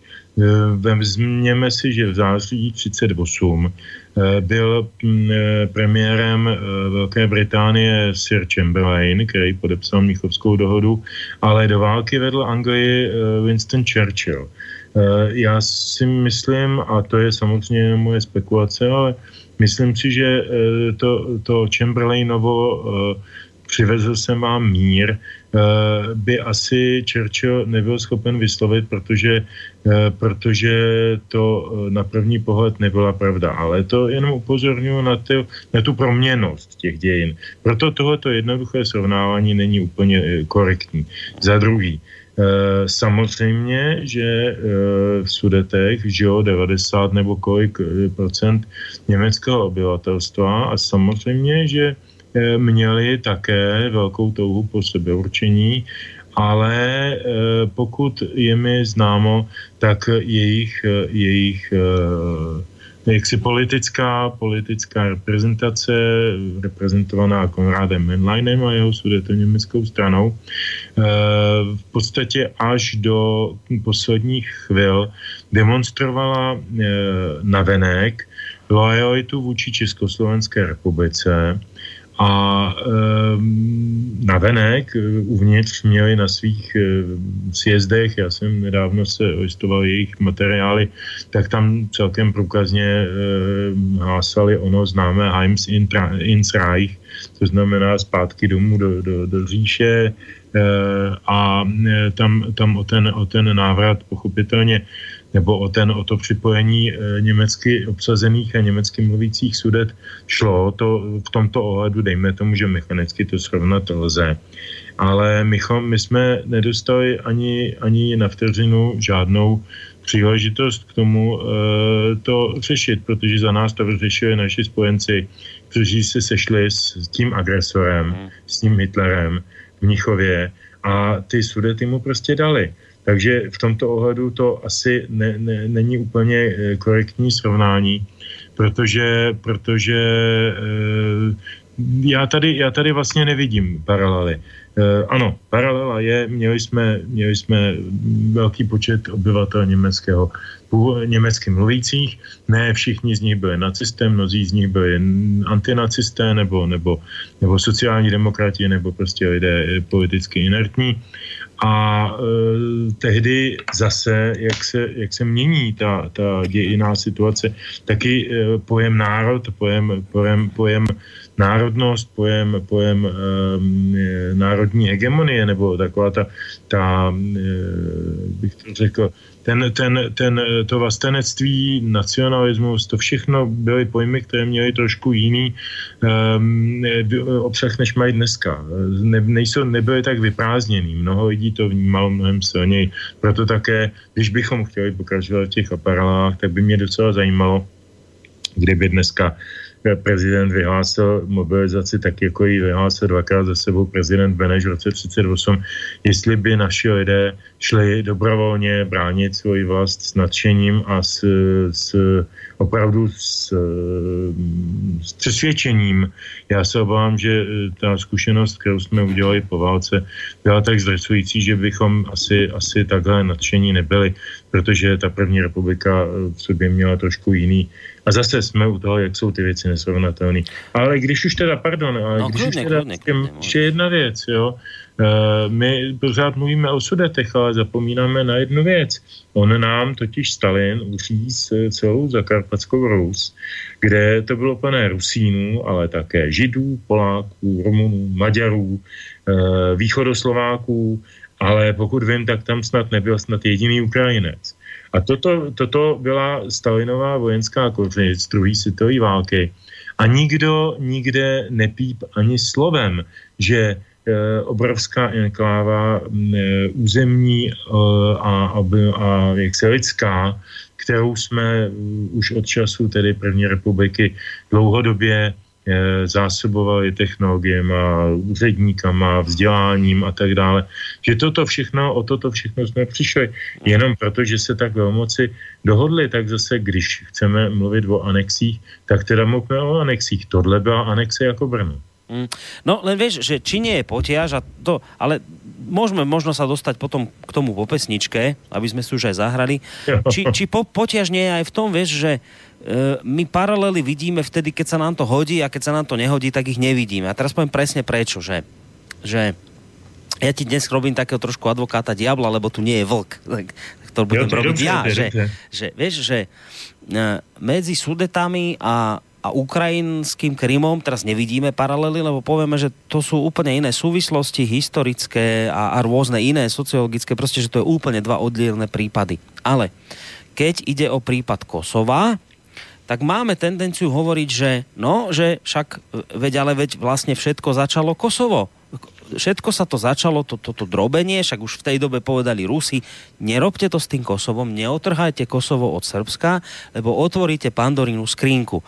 Od otrhnutia Kosova uplynul nejaký čas, medzi tým sa otrhlo uh, Južné Osecko, Abcházsko, medzi tým sa otrhol Krím a tak ďalej, tak ďalej. A A teraz a, a, a Rusi povedia, že no ale čak, čo sa čudujete, však veď vy ste, vy ste to začali k tým Kosovom. A teraz ti Američan ti povie, alebo minule som zachytil ja už si to nepamätám, nejaká, nejaká politička z Európskej únie to bola, kto, alebo politik hovorí, že no, ale, no ale vy nemôžete porovnávať to Kosovo so súčasným Krymom, lebo Kosovo sa otrhlo za špecifických podmienok. To boli úplne iné podmienky, úplne, že on ako keby tvojimi slovami hovorí, že Kosovo a Krym sú dve úplne odlišné veci, čiže vy sa vlastne na to, na to Kosovo vôbec neodvolávajte, lebo tí Kosovčania vlastne mali právo na vlastný štát, a na vlastné seba určenie. No ale tí obyvateľia Krímu vlastne nemajú dnes právo na seba určenie, hoci oni o tom rozhodli v referende a v Kosove žiadne referendum nebolo. Ale to boli dve úplne odlišné situácie, no tak preto to nie je možné porovnávať. Vieš, čiže my sa tu potom akoby, a podľa mňa tak trošku zamotávame v tých sieťach, že, že, že vidíme paralely vtedy, keď nám to sa hodí a keď sa nám toho nehodí, tak tie paralely nevidíme. Nie je to trošku tak? No, tak eh, v tom, co si, v tom, co si řekl, eh, je spousta, spousta eh, podnětů pro to povídání po písničce. Já bych Dobre. teď upřednostnil, jenom bych prosím hned uvedl na pravou míru jednu věc. Kosovu referendum proběhlo. A to 9. října 1991 a pro, pro samostatnost se vyslovilo 99,7 eh, účastníků toho referenda procent. Tak to jenom, ten, abychom, abychom byli Boli úplně presný. korektní. Ono se, to, ono se to totiž neustále říká, že tam žádné referendum nebylo. Včera to říkal dokonce v televizi předseda komunistické strany Filip se dopustil stejné chyby a stejného omylu. Hmm. Tak jenom to uvádím na pravou míru. K tomu samotnému vyhlášení nezávislosti došlo až v roce 2008, ale k tomu tedy po písničce já mám k tomu co říct. Dobre, dobre, tak si ideme dať pesničku. Čo bude pesnička číslo 2? Tak, písnička číslo 2, tak přemýšlím, jakou dá teď, eh, ale jo, Dáme tam zase jednu veselou, oni jsou všichni trošku veselí, ta poslední ne, nebo ta, ta třetí, ale ta se jmenuje naše eskadrona, tak proč si ji nedat? Tak si ju poďme vypočuť, no a po pesničke budeme pokračovať v našom rozhovore.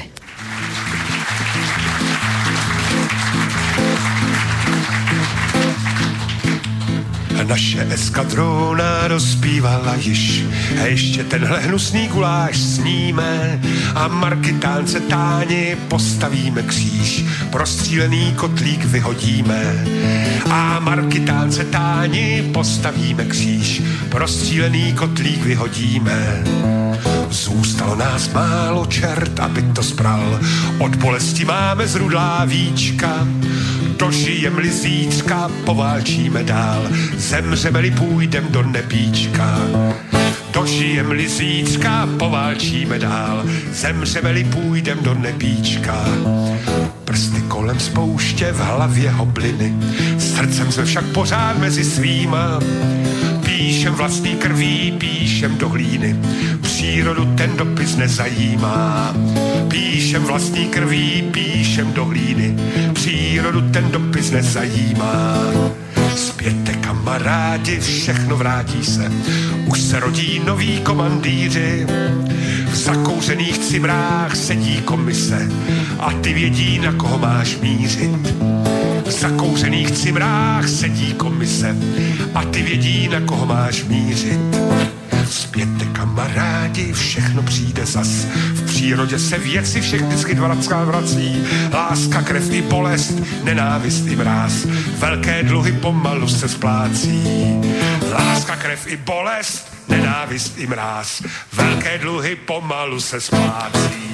Počúvate, vážení poslucháči, reláciu Dualog. Dnes na eh, tému toho vlastne, čo sa udialo začiatkom tohto týždňa v útorok, kedy mal eh, český prezident, pán Miloš Zeman, prejav v parlamentnom zhromaždení Rady Európy. A povedal tam veci, ktoré nejakým spôsobom pobúrili niekoho, niekoho nie naopak potešili. E, k tomuto sa vyjadrujeme, samozrejme budeme v tej debate pokračovať. E, hudobný host, alebo teda toto naše rozprávanie nám hudbou spriemňuje dnes Jaromír Nohavica pesničkami pána Vysockého. No a vidím, že už to začína chodiť aj prvé maily, takže samozrejme sa k ním dostaneme, ale ešte, ešte Peťo sa vyjadri e, k otázke Kosova.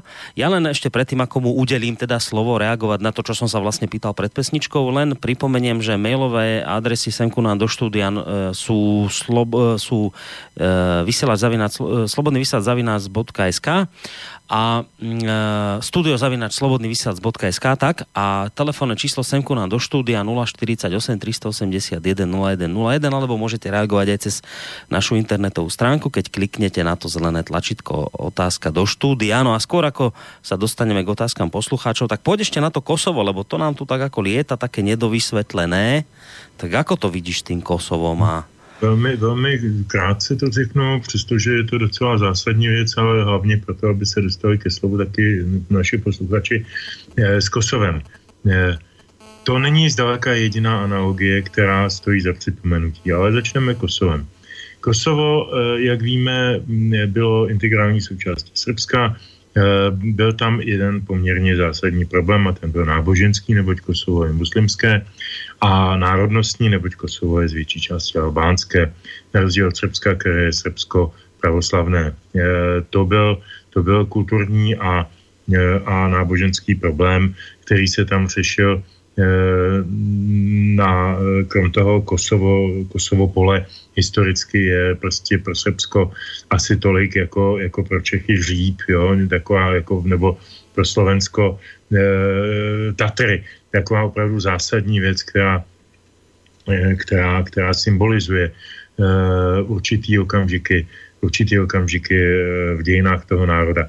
Čili to, to jenom, já jsem připomněl před písničkou, že v Kosovu se ty uh, jakési autonomistické snahy objevovaly v podstatě i hned po smrti Tisa, teda, pardon, Tisa, Tita, hm, já už taky kecám, sorry, omlouvám se, Jezipa Broze Tita, který držel Jugoslávii poměrně pevně u krku a ten režim tam za jeho života, vzpomínat dnešní Čínu, nominálně byl komunistický, ale reálně byl kapitalistický, tak ten, ten, ten neměl žádného nástupce, bylo tam několik, bylo tam několik jakoby kolektivních prezidentur, z jednotlivých těch eh, svazových zemí a ty, ty svazy se začaly rozpadávat, rozhádávat a jeden z těch eh, jaksi eh, demitujících oblastí byla, byla tedy ta albánská oblast Kosovo.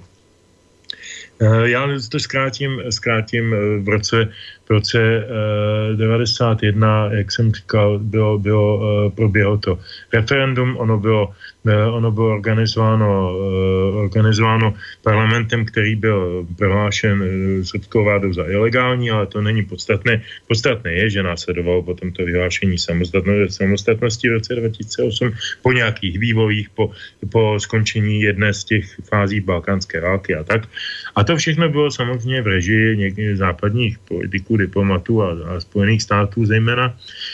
A bylo zajímavé, jak velmi rychle Eh, západní společenství, včetně České republiky, eh, vyhlásilo souhlas a uznalo, oficiálně uznalo nové nezávislé samostatné Kosovo.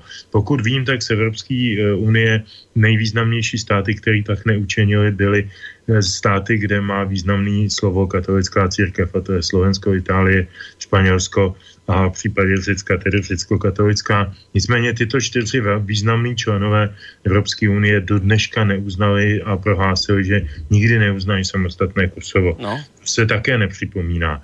Takže všichni ostatní jako, jako jeden muž, Čes, Česku tehdy premiér Topolánek, s velkým nadšením vítal uh, a tak dále, a tak dále. Proč zase tohle srovnání z jedné strany kulhá, z druhé strany nekulhá. Je, na jednu stranu my tady, my tady tleskáme tomu, že e, se, se e, Kosovo samostatňuje a nadáváme Krymu, že se osamostatňuje. Můžeme říct, ano, Kosovo se pravda nepřilepilo na Albánii, no bodej, protože Albánie byla mnohem hudší ještě než to Kosovo, ale, ale Kosovo je geopoliticky velice důležitý prvek a je to klín vražený v podstatě, dá se říci, určitým geopolitickým způsobem do toho balkánského prostoru a proto také se tam eh, odehrávaly rozmanité aktivity americké diplomacie a jsou známy ty fotografie, jak někdejší ministrně zahraničí Spojených států paní Albrightová se bezmála, bezmála posinkuje s Hašimem Tačím, někdejším prezidentem, dnes tuším premiérem Kosova, který svého času byl také Eh, mezinárodně stíhán pro obchod s lidskými orgány a s dalšími podobnými komoditami. Takže eh, já myslím, že to je velký, velký eh, omyl zase jednoduše analogizovat a jednoduše srovnávat. Proč, proč Kosovo uznáme, proč Krym neuznáme, je přeci jasný, protože v obou případech se jedná o velmi podobný geopolitický záměr a ten zní nějakým způsobem teď to, pro, nech mi každý promine ten vojenský výraz obklíčit Rusko. Eh, ono se samozřejmě nemluvím teď vojensky, mluvím diplomaticky, ale jak posílit svoji přítomnost vůči Rusku. A já se nemohu zbavit dojmu, že už v okamžiku, kdy pan prezident Obama mluvil o resetu vztahu s Ruskem, takže už měl někde v kapse e, seznam kroků, který povedou přesně k opačnému efektu. A mm, bohužel jedním z těch kroků byl i Majdan a situace na, na Ukrajině, která konec konců jedním z důsledků Majdanu byl i ten Krym. No, pôjdeme už na otázky poslucháčov. Ja len k tomu dodám i, i drobnú pripomienku alebo také doplnenie, že áno, Slovensko neuznalo dodnes e, Kosovo, my sme boli jednou z tých krajín, ja by som to ani ne, nevyzdvihoval v tejto chvíli teraz to katolické zameranie e, štátu, ako skôr to, že my tu máme dlhodobý problém s maďarskou menšinou. Ja to teraz nemyslím doslovne, že problém. Iste v tejto chvíli nás mnohí aj maďarskí spolupčania počúvajú to nemyslím v zmysle, že teraz máme do nekonečna problémy, ale my sa tu dlhodobo obávame toho, že by e, dole juh Slovenska mohol mať chuť vyhlásiť nejakú autonómiu a niečo podobné. Mnohí maďarskí politici v časoch SMK strany maďarskej koalície po autonómii volali. E, Španieli takisto nevyhlásili e, nezávislé Kosovo, alebo to neuznali, lebo vedeli, že majú problém s Baskami, vedeli, že majú problém s Kataláncami. Dnes je to úplne aktuálna otázka v Španielsku. Čiže skôr z tohto hľadiska jednoducho Slovensko, podobne ako tie iné krajiny, ktoré majú problém s menšinou, a obávajú sa, že skôr alebo neskôr bude túžiť po vyhlásení autonómii, tak chcú robiť všetko preto, aby nevytvorili akoby precedens, pretože by maďarská menšina potom povedala, že aha, tam Kosovu ste povolili a nám nechcete. Čiže my sme, alebo naši politici sú týmto motivovaní to jako také... Děkuji, děkuji, děkuji za vysvětlení, ano, díky, to je, to je velmi, velmi dobré. To je také akoby doplnenie, no a poďme na, poďme na, na otázky poslucháčov, máme někoho na telefónnej linke, tak skúsime telefonát. Príjemný dobrý večer, počujeme sa?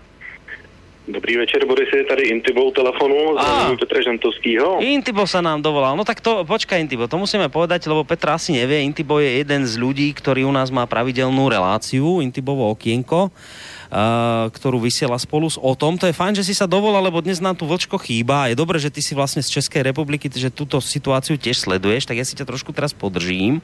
No čo vravíš na túto našu debatu dnes s Petrom? Ako to vidíš ty? No já právě hned úplně ze začátku, a to byl hlavně ten první důvod, jsem nečekal, že vlk nebude. Překvapil mě sice, že na kose nenapsal pozvánku, což je podivné pro mě, nebo bylo podivné, ale teď už tu vysvětlení celkem chápu.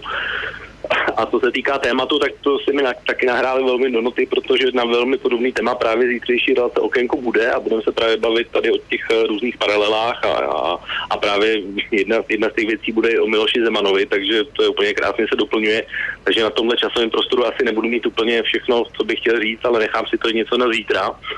A vlastně, co se týká té debaty, tak já bych, mám tady takový hrozně dlouhý seznam jako věcí, který bych reagoval na to, co říkal Petr Žantovský, ale já bych to vrátil k tomu Miloši Zemanovi, protože uh, on říkal teda, že já teda patřím k těm lidem, který je pobouřen, takže, takže si myslím, že debata bude určitě zajímavá z tohohle pohledu. A jsem pobouřen z několika důvodů, protože jste se bavili jenom o nějaké části toho, co tam ten Miloš hm, Zeman říkal a dělal, ale nebylo to ani zdaleka všechno. Uh, protože on, když tam přicházel, tak mimochodem vlastně v té budově Rady Evropy je výstav bývalého prezidenta Václava Havla, kterého vůbec nezajímá, prošel jako naprosto bez všimnutí, což už minimálně z hlediska slušnosti si myslím, že by se dít nemělo. Druhá věc, která mi vadila, tak je on, když taky nevím, jestli přicházel nebo odcházel, tak tam vyhrožoval jednomu novináři, že ať uhne nebo ho zabije, což mi připadá taky docela přes čáru, navíc po podobně vtipném laškování s Vladimírem Putinem o tom, jak se mají novináři likvidovat tak, nebo redukovat, tak to mi přijde naprosto nevhodný. A co se týká toho samotného projevu, tak ta moje výtka, a to je to, na co bych se chtěl Petra Žantovského zeptat hlavně, je, že Miloš Zeman tam nejel za, sám za sebe jako Miloš Zeman, ale jel tam za Českou republiku. A Česká republika má nějaký názor, který zastává, tu pozici České republiky definuje vláda podle ústavy a Miloš Zeman sice může mít nějaký soukromý názor, ale rozhodně ho nemá prezentovat na místě, jako je Rada Evropy. Já bych celkem neměl nic proti tomu, kdyby to říkal někde jinde, kdyby to říkal někde soukromý, tak dejme tomu, tak to chápu. Ale na tomhle místě mi to přijde naprosto nesmyslný, aby to říkal. Ještě mám jednu poslední věc, kterou jste asi zaznamenat nemohli, protože zatímco vlastně Eh, vlastně probíhá relace Dualo, tak Miloš Zeman má svůj pravidelný pořad eh, v televizi Barandov a on tam vlastně prohlásil takový aktuální úplně výrok, že říkal, že se za tyhle výroky o Krymu umlouvat nebude, protože odpověď na otázku, kterou odpověděl, tak jak z body si pustil na začátku, takže pokládá za svůj osobní názor a že za ty se omlouvat nikdy nebude. Takže to přesně potvrzuje to mojí výtku, kterou jsem říkal teď před chvilkou, že on tam říkal svoje názory, ale měl tam říkat názory české oficiální. No, to je, to je dobrá otázka, však počkaj ešte chvíľu na linku, ideme, ideme skúsiť, čo Petr na to, lebo to je naozaj jedna z otázok, ktoré často rezonujú tam v tých rôznych článkoch u vás na serveroch, že, že ako to teda je, že či má prezident právo povedať svoj názor, alebo má zastávať tú líniu politiky Českej republiky, ktorá nejaký, nejaký názor má, nejakú líniu tlačí, že ako to v tomto prípade je. E, tú otázku Intiba si počul, tak skús na ňu odpovedať. No, děkuju, děkuju. E, měl jsem te, po chvílkama takový dobrý pocit, že je na druhý, na druhý lince vlk. Protože, je, vidíš to, už je to tu. slyšel, jako bych slyšel jeho, jeho argumenty a jsem moc rád, že, že kolega se připojil do debaty, protože to je vždycky, vždycky víc, víc uh, zábavný, když, když je možnost se pohádat trošku a poargumentovat. Já bych to vzal jenom po, velmi stručně po těch drobnostech a pak se dostanu k tomu podstatnému. Jestli prošel výstavu o Havlovi rychle nebo pomalu, považuji za banalitu, která je zcela nepodstatná. E, to, to opravdu nevím. E, fakt, jako nebudu za něj, nebudu za něj teď nějak plédovat. Co se týče e, hlášky na adresu nějakých novinářů, já jsem to zrovna dneska komentoval nebo včera do parlamentních listů a připomně, přirovnal jsem to k takovému takovému uh, tomu, tomu té situaci, kdy jedete tramvají a teď vám 200 kilový pán šlapne na nohu a, a vy mu řeknete naprosto intuitivně a spontánně, sakra, já vás snad zabiju, jež, co děláte, teď jste mi úplně rozmáčknou. Nějaký takovejhle úplně přirozený lidský okamžik a přirozená lidská reakce, i prezident je jenom člověk. A jestliže člověku, který má motorické problémy, protože má, pohy, má, má sníženou pohybovost, všichni to vědí. A teď se k němu chovají novináři jako věny, eh, jak jsou zvyklí, jak oni se chovají k každému. No tak já nevím, jestli je to chyba toho prezidenta nebo toho novináře. Nebyl jsem u té situace, nechci ji soudit, ale e, skoro bych se vsadil, že neměl v žádném případě hm, touhu toho novináře fyzicky usmrtit, stejně jako nechtěl fyzicky eh, usmrtit Bohuslava Sobotku, když na té slavné venkovské schůzi někdo řekl, že prostě situace s premiérem se dá řešit buď to volbama nebo Kalašnikovem, tak to byl on moc samozřejmě, to nebyla, nebyla intuitivní reakce, to měl připravený pravděpodobně, ale, ale určitě to nebyla výzva k atentátu na premiéra. A teď to důležitý. Eh, ten osobní versus neosobní nebo versus oficiální názor. Eh, to je trvalá bolest český eh, nejenom zahraniční politiky, že je u nás prezident v nějaké kontrapozici vůči zbytku mocenských elit. Byl to prezident Havel, který vedl neustálý boj a navzájem tedy, aby to nebylo jako, že to bylo jednostranné v žádném případě, s tehdejším premiérem Klausem. Eh, prezident Havel jezdil po světě a říkal věci, nad kterými Klaus, abych použil jeho výraz, eh, velmi zvedal obočí. Eh, nikdy se nezeptal na to nikoho, žádného premiéra, Eh, ani za svého prezidentování, ani Klauze, ani Zemana, jestli smí ve světě říkat to, co říká, říkal prostě to, co si myslel. A všichni mu to popali za tepla, protože to byl přece pan Havel a to je autorita. A, ten, eh, a prostě proto máme eh, lavičky Václava Havla a, a ne nikoho jiného a letiště Václava Havla, ačkoliv z toho letiště nelítal, protože ho lítal se svým speciálem z Ekbelí, jo, nebo z Ekbelu, takže já teď nevím, jak se to skloňuje, letiště Ekbely. Hmm. Tak, Eh, takže, takže eh, jako, aniž bych to chtěl ironizovat a snižovat jeho historický význam, tak prostě e, on se choval velmi suverénně jako prezident a úplně stejně suverénně se pak choval Klaus vůči svým premiérům, ať už to byl Sobotka, ať už to byl před ním mm, Sobotka, ne, pardon, Gross, před ním Špidla, po něm Paroubek, dokonce Paroubek tehdy jako premiér mám ten dojem, že to byl, když říkal, že by se měl přijmout nějaký zákon, který omezí prezidentovi e, zahraniční cesty, že bude, bude povinen jak si žádat e, vládu o svolení s určitou zahraniční cestou a podobně. Ten souboj pokračuje i mezi, mezi Zemanem a Sobotkou. Není to vůbec dobře, není to vůbec, není to vůbec rozumný a není to, nedělá to České republice v žádném případě hezký renomé.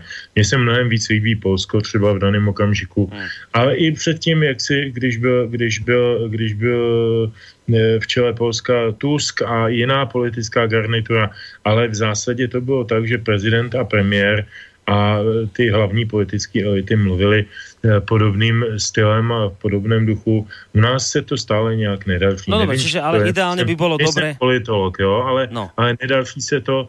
E, nicméně, nicméně e, to, že, to, že prostě prezident říká něco trošku jiného než třeba minister zahraničí, to je u nás prostě tradiční věc a, a jako to, že jsme jednoho prezidenta kvůli tomu velebili a druhýmu nadáváme, to se mi nelíbí. No a čiže, čiže ideálně by to nemalo takto fungovat, to hovoríš, že bylo by dobré, kdyby byla jednotná Ideálně by bylo, kdyby se ty, ty uh, obě eh, části té, té mocenské struktury dokázaly dohodnout. Vemte si situaci uh, Lisabonské smlouvy. Uh, vláda tehdy Eh, ODS, eh, hlasy ODS, senátorů některých ODS, někteří byli stateční jako pan Kubera nebo pan Pakosta hlasovali proti, ale v podstatě hlasy eh, takzvané euroskeptické ODS, která měla v programu, že nepřipustí Lisabonskou smlouvu a další ústavu pro Evropu a další prostě federalizování Evropy, tak prostě hlasy těchto poslanců který byly vedený vládou vedenou ODS, dostali 630% tehdy v roce 2006, tak ta smlouva prostě prošla navzdory e, neskutečnému odporu prezidenta. Prezident to odkládal, snažil se vyjednávat rozmanitý výjimky, donutit tu vládu, aby jednala v Evropě. Jako vystupoval v Evropském parlamentu s velkým s velkým negativním ohlasem, oni ho tam nenáviděli za to, co jim tam říkal, hmm. pochopitelně. Jako, mně by se mnohem víc líbilo, kdyby pan Toplánek tehdy držel slovo eh, za celou ODS a, a když teda sliboval voličům, a proto jsem je taky volil, Ehm, že, že budou proti, proti eh, euroústavě v jakékoliv podobě a potom pro ní hlasoval a potom pro ní ji nechal, nechal vlastně jakoby tímhle způsobem navzdory dohodě s prezidentem, mm-hmm. Navzdory uh, nějakému souladu s prezidentem, tak ji nechal proběhnout. Je to, je to prostě chyba na obou stranách. Hej, eh, dve veci k tomu poviem, iba jednu, že najskôr, uh, že nie v tom sami, my to na Slovensku máme rovnako tak. U nás, uh, keď sa napríklad vláda nechce stretnúť s, ja neviem, s Dalajlámom, lebo sa obáva reakcií Číny, tak sa s Dalajlámom stretne pre zmenu prezident Kiska na Kamzíku a potom samozrejme čínska vláda sa sťažuje a rozčuluje a vláda argumentuje, že však ale to my sme sa nestretli, sa stretol prezident. Čiže toto sa deje aj u nás. U nás, keď vláda niečo neschválí, ja neviem, tak povie prezident pre zmenu, že by chcel, aby bola v Poprade vojenská americká základňa. Čiže toto sa deje aj u nás. Uh, a teraz otázka smerom k tebe, Intibo, ak si ešte na linke. Uh, že to, čo povedal Peťo, tak skúsim sa teraz teba spýtať, že takto. Prečo ty, ako teda ten pobúrený občan, z hľadiska toho, čo povedal Zeman, ako jednu z vecí mu vytýkaš, že, že teda nedržal sa línie E, tej, aká je e, zkrátka razená e, vašou vládou. No ale prečo si ty v tejto chvíli tak kritický voči prezidentovi za túto vec, keď to robili tak už pred ním mnohí iní, ako tu teraz vlastne povedal Petr Žantovský. Prečo si túto vec e, nevytýkal aj im, respektíve prečo teraz tak, tak kriticky vnímaš niečo, čo vlastne ten Zeman len pokračuje v tom, čo je u vás, podľa toho, čo povedal Petr, akoby taký nastúpený trend? tak eh, protože my se neznáme ani tak zdaleka dlouho, uh, vlastně protože má pravdu Petr Žantovský v tom, že to česká tradice je. Já k tomu jenom dodávám, že to česká tradice sice je, ale špatná a vadilo mi to stejně tak u Klauze, jako mi to vadí u Zemana, takže si pouze držím ten svůj názor, že uh, nás to poškozuje v podstatě tím uh, stáváme se méně důvěryhodní, pokud je jeden, jeden říká něco a druhý říká něco úplně jiného. A když se podívám vlastně zpátky do té historie, tak ono těch příkladů Miloše Zemana, kde nedržel tu linku, je samozřejmě daleko víc.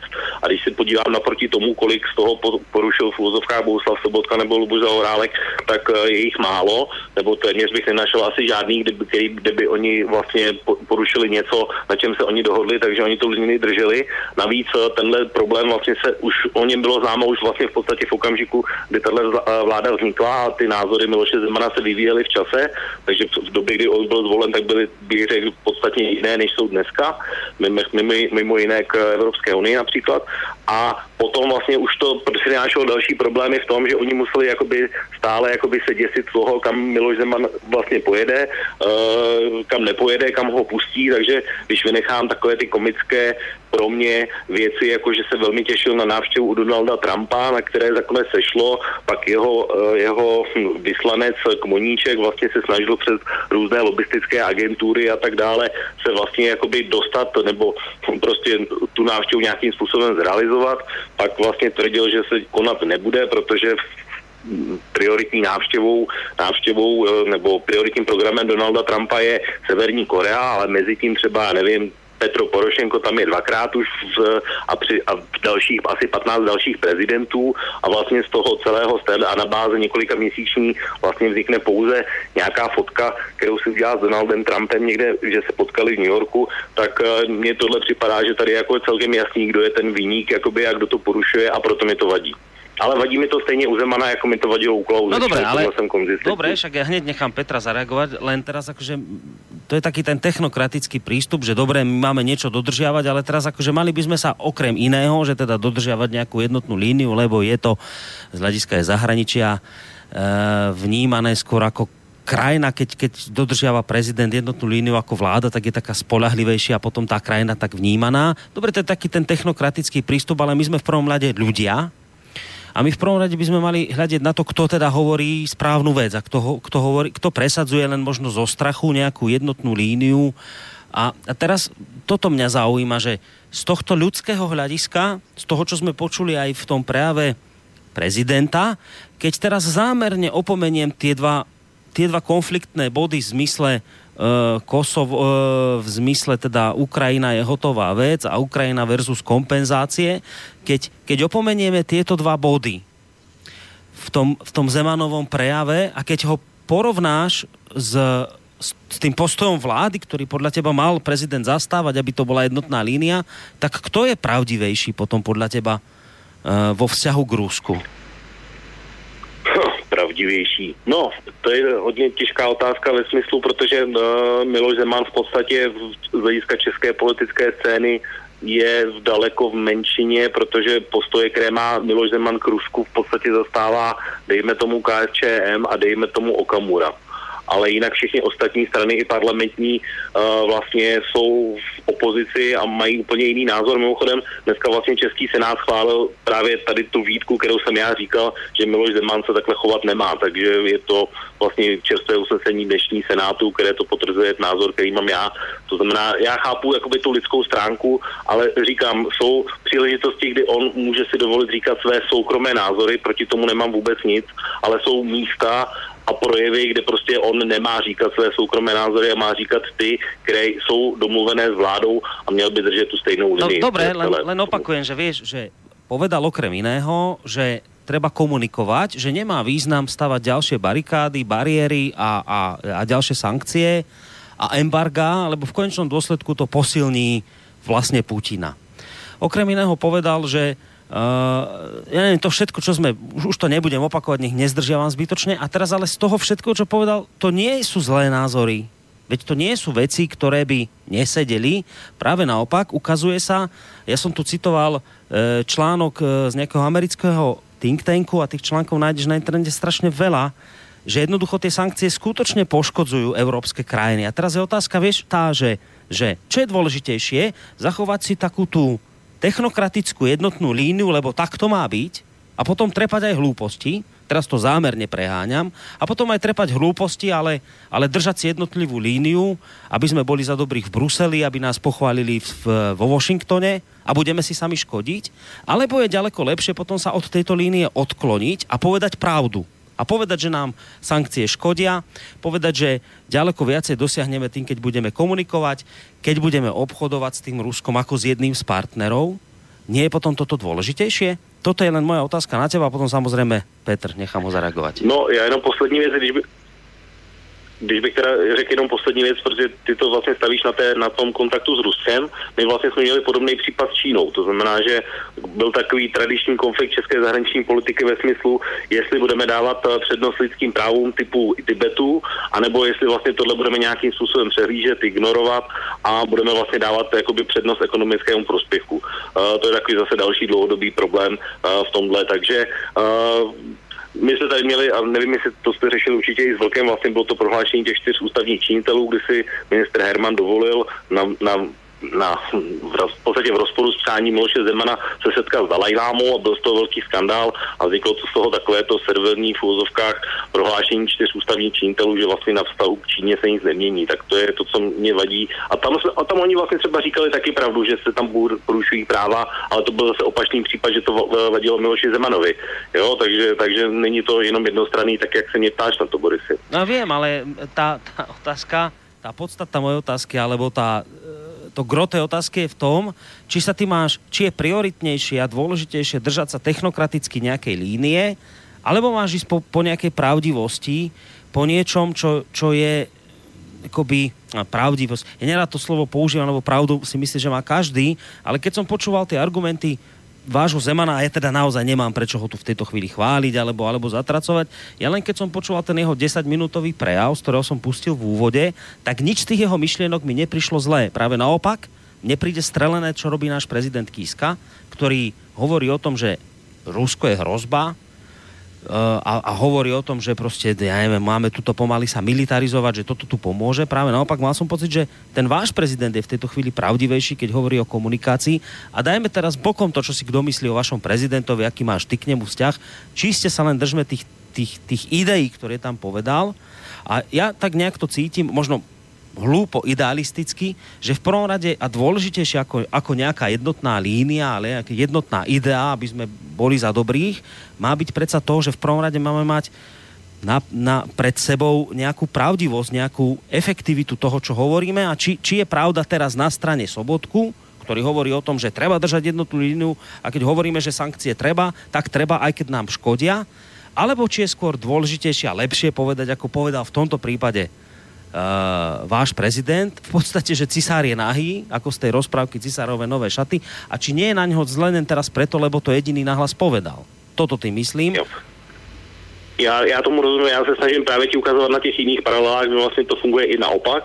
A je tady ještě jedna věc, protože jedna z základních, uh, uh, jak bych to řekl, zahraničních politik státu je, že se ty ústavní činitele nemají překvapovat. A to je právě to, co už jsem tady říkal před chvilkou, že vlastně nikdy by neměla nastat situace, že, že vlastně názory se liší takhle diametrálně. Já samozřejmě logicky, když se, když se budu podívat na to, co říká Zeman, tak on říká, ať si, ať si Rusko a Ukrajina nějak vyřeší kompenzace za Krym, což podle mě je naprostý nesmysl, protože se na tom nikdy nemůžou dohodnout. Nie, ja som sa práve preto nepýtal na tieto dve veci konfliktné, ale na ten jeho 10-minútový prejav, kde teda toto nezaznelo. Tam sa zneli iné veci. Ale dobre, dobre, e, dáme teraz priestor uh, Petrovi Žantovskému. S tebou sa, uh, s tebou sa Intibo rozlúčim, lebo máme do konca relácie 10 minút a sú tu ešte aj maily.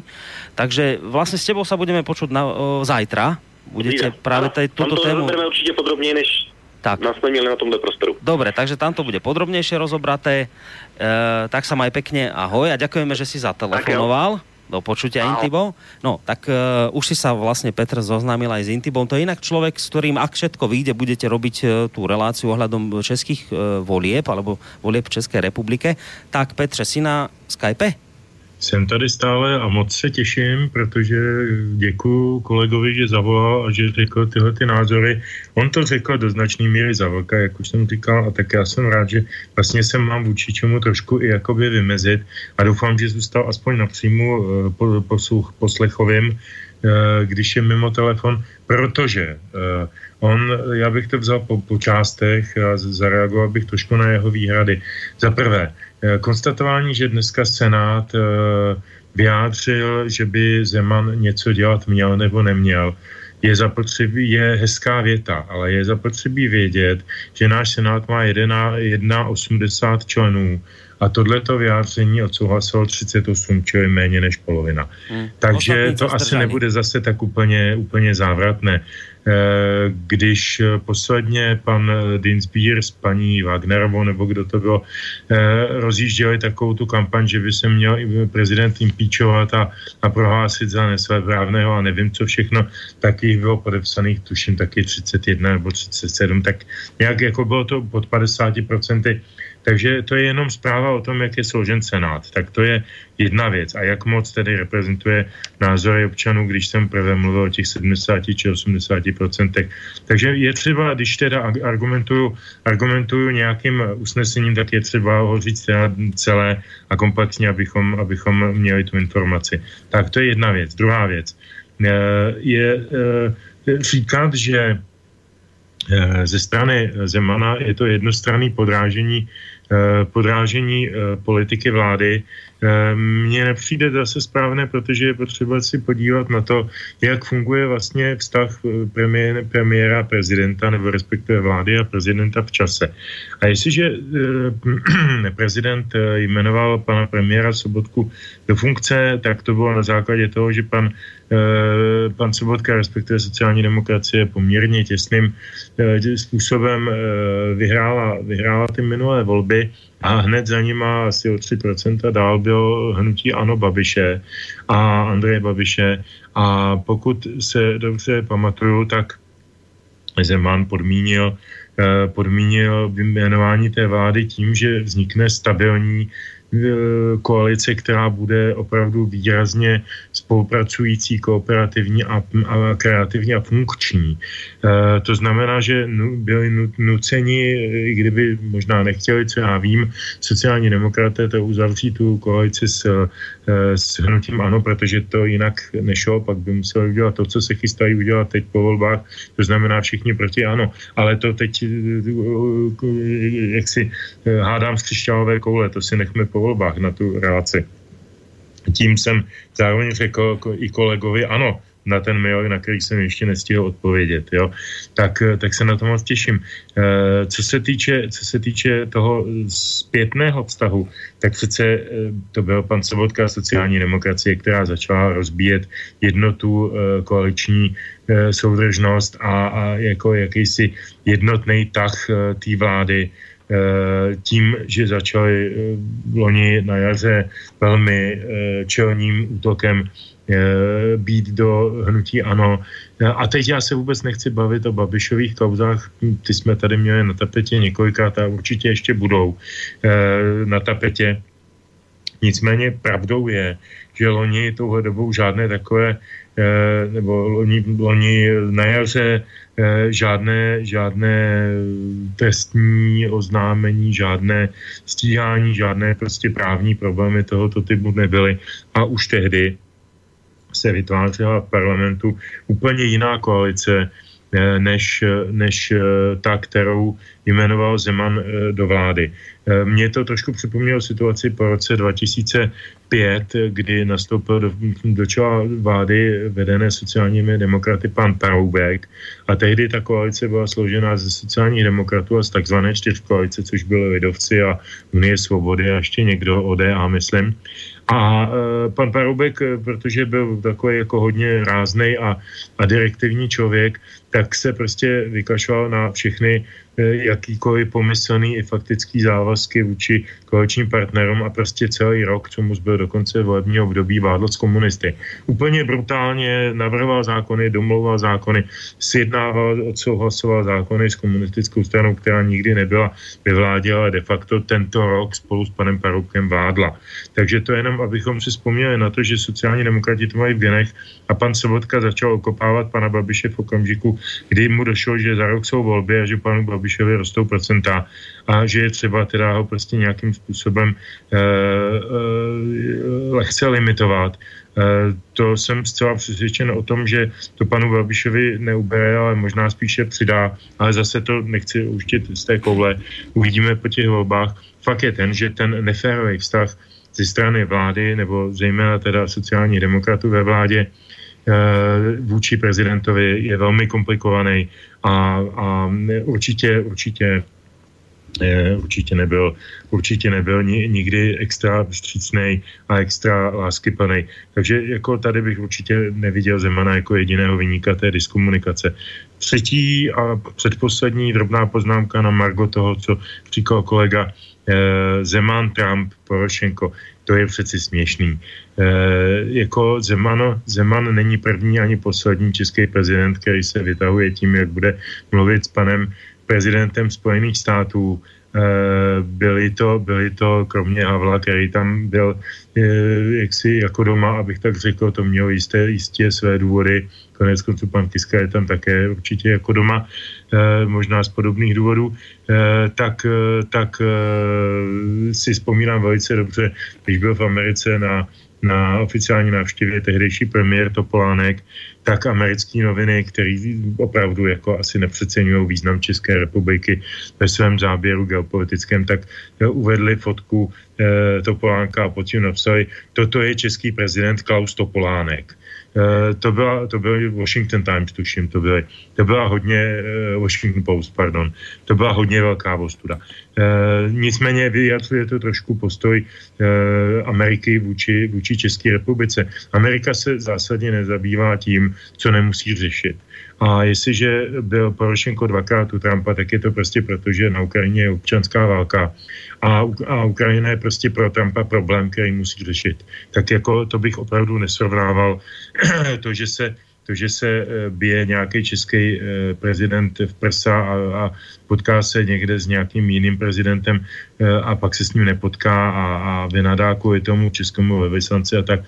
To jsou v podstatě dětinský hry, které nepatří vůbec jako do téhle do tý debaty a nemyslím si, že jsou podstatní ani v posouzení e, Zemanovy role e, v čele státu. A teď o tom mluvím. Teď to úplně to nakonec a to nejpodstatnější zásadní rozdíl mezi všechny všemi předchozími prezidenty a Zemanem je ten, že ten Zeman vznikl na základě přímé volby, všichni ostatní na základě zastupitelské volby v parlamentu a e, to znamená, že navzdory tomu, že není v ústavě nějaký posun v pravomocích, tak ten mandát je celkem automatický a Zeman o tom často mluví. E, jakýsi silnější, jakýsi, jakýsi e, ta odpovědnost je, mm. konec konců řekl to dneska jeden senátor v té rozpravě o, o těch Zemanových zločinech takzvaných, e, že, že je odpovědný celému národu. Ono to není úplně tak pravda protože, protože je odpovědný samozřejmě eh, podle ústavy, tam je to definováno jasně, ale, ale eh, jakási neformální odpovědnost eh, národu tady je, protože vznikl z přímé volby.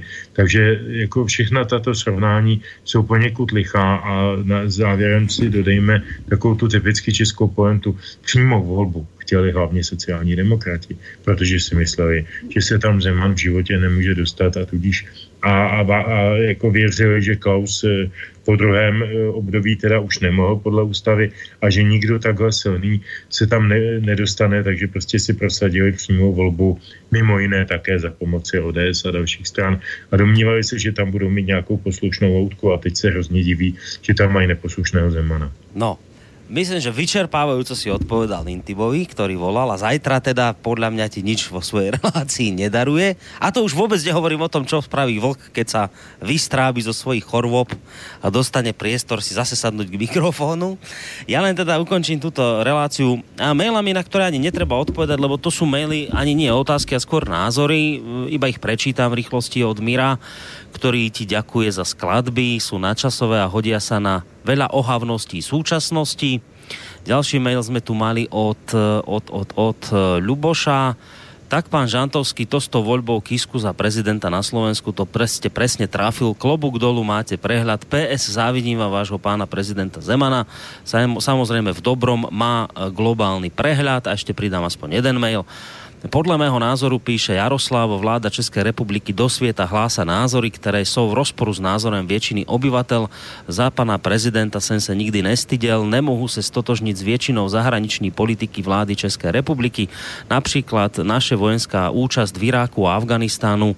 Sem veľmi zviedavý, jaký postup zvolí po voľbách v otázce migrační krize, abychom se nedivili a to i v prípade, že tam zústanou ti stejní. Takže toľko to aspoň pár mailov ktoré dorazili. No a hádam by sa patrilo, Peťo, na záver, už nie kompletne sa všetkými pesničkami rozlúčiť, lebo zase sme štyri nestihli zahrať, tak možná aspoň, teda, to, aspoň to jedno ešte na záver. No tak eh, když jsem nás dneska všechny tak trošku poslouchal, tak si myslím, že, eh, že se docela na závěr rodí veselá píseň, ne ta smutná, tu se necháme na jindy.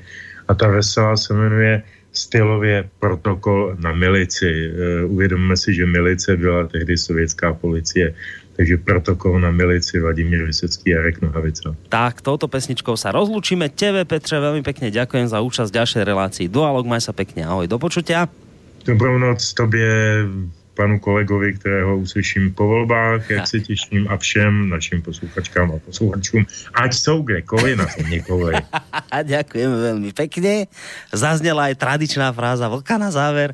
Vlčkovi samozrejme právujeme skoré uzdravenie.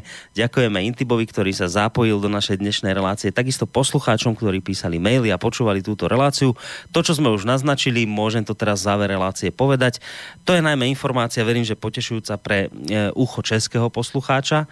Ehm, my sme si akoby tak medzi sebou dohodli takú vec, že po voľbách vy budete mať 20. 21. myslím teraz tento mesiac voľby, takže sme sa rozhodli, že po voľbách e, útorok 24. prinesieme niečo také ako povolebné štúdio. Mal by tam byť, aspoň predčasne to tak vyzerá, mal by tam byť Imtibo, jeho parťa Goto, možno ešte aj nejaké prekvapenie vymyslia títo dvaja páni ďalšie, no a mal by tam byť Petr Žantovský, a takisto aj Vlk. Takže bude to taká zaujímavá česká zostava u nás na slovenskom slobodnom vysielači, vyjadrujúca sa k českým voľbám, takže na to sa samozrejme teším aj ja. No a je pekný zvyšok večera, teda nielen Petrovi Žantovskému, mediálnemu analytikovi, vysokoškolskému pedagogovi a publicistovi, ale samozrejme aj vám, mnohým, ktorí ste túto reláciu počúvali. Ešte pekný zvyšok večera vám pre Boris Koroni. Do počutia. No podle našich počtů pili jsme jen lehce. Seriožo řekni, že hlid to nechcem, kdyby se ale vodka nepálila z pilin, co pak by nám tři, čtyři flašky ublížili. Pili jsme na lavičce zrovna před tím krámem a potom v parku hned za altánem. Pak jsme si řekli, že si půjdem ještě loknout a dál už nevím, pomám okno. To, co jsem vypil, to by nesnes žádnej druhej. A já stál pevně, teda byl jsem tuhej. A když pak pro nás přisvištěli gumy, to jsme už byli oba jako pumy. Jo, toho třetího jsme trochu silou vlekli. A to se nemá, hold, jsme se sekli, že jsme mu přitom krapet rozflákali brejle je právě jedna z těch našich mailek. Byl to moc slušný pán a první dostal nápad, prej rozejít se a nehulákat. Já jsem byl plně pro, už ale bylo pozdě. Spíš než se rozejít hold, jsem se trochu rozjel. Jestli jsem nadával, no tak to nebylo pěkný. Nic jsem tím nemyslel, seriožo řekni. Nesmíte mě brát vážně, vždycky trochu brblám potvora vodka, ta mě tak zblbla. Teď něco řeknu, ale ne do protokolu. Nač máme rodinu, nač máme školu, aby nás učili, že svět sám lumpy trestá. Seriožo, řekni, to je stará vesta. On vám to potvrdí, jen co se trochu prospí, že život trestá za nepravosti, takže nás prosím puste, sami sobě ulehčíte, život nás potrestá, vy nemusíte. Ale myslete si, že Serioža jen chrápe, náhodou vnímá a všechno chápe, A skytá jenom proto, že už chudák vidí, že neměl tolik chlasta, tak se trochu stydí. Proč pak mě zavíráte? Rodina mě čeká. K nám na sídliště je to lán světa. Ačkoliv vlastně máte pravdu, marný snahy. Metro je zavřený kurník a taxíky drahý. Stejně je Serjožo moc fajn, jak si nás vážej. Do čista autem si nás tady svážej. A ráno jistě taky žádný kokrhání. Sám soudruh seržant zatře se s námi. Třeba nás vyprovoděj s hudbou, ať si dáchnem. Mám ještě rublík, za tento ráno spláchnem. A stejně kámo, co jsme, to jsme zase chytli. No jo, tak spíme, všecko je v pytli.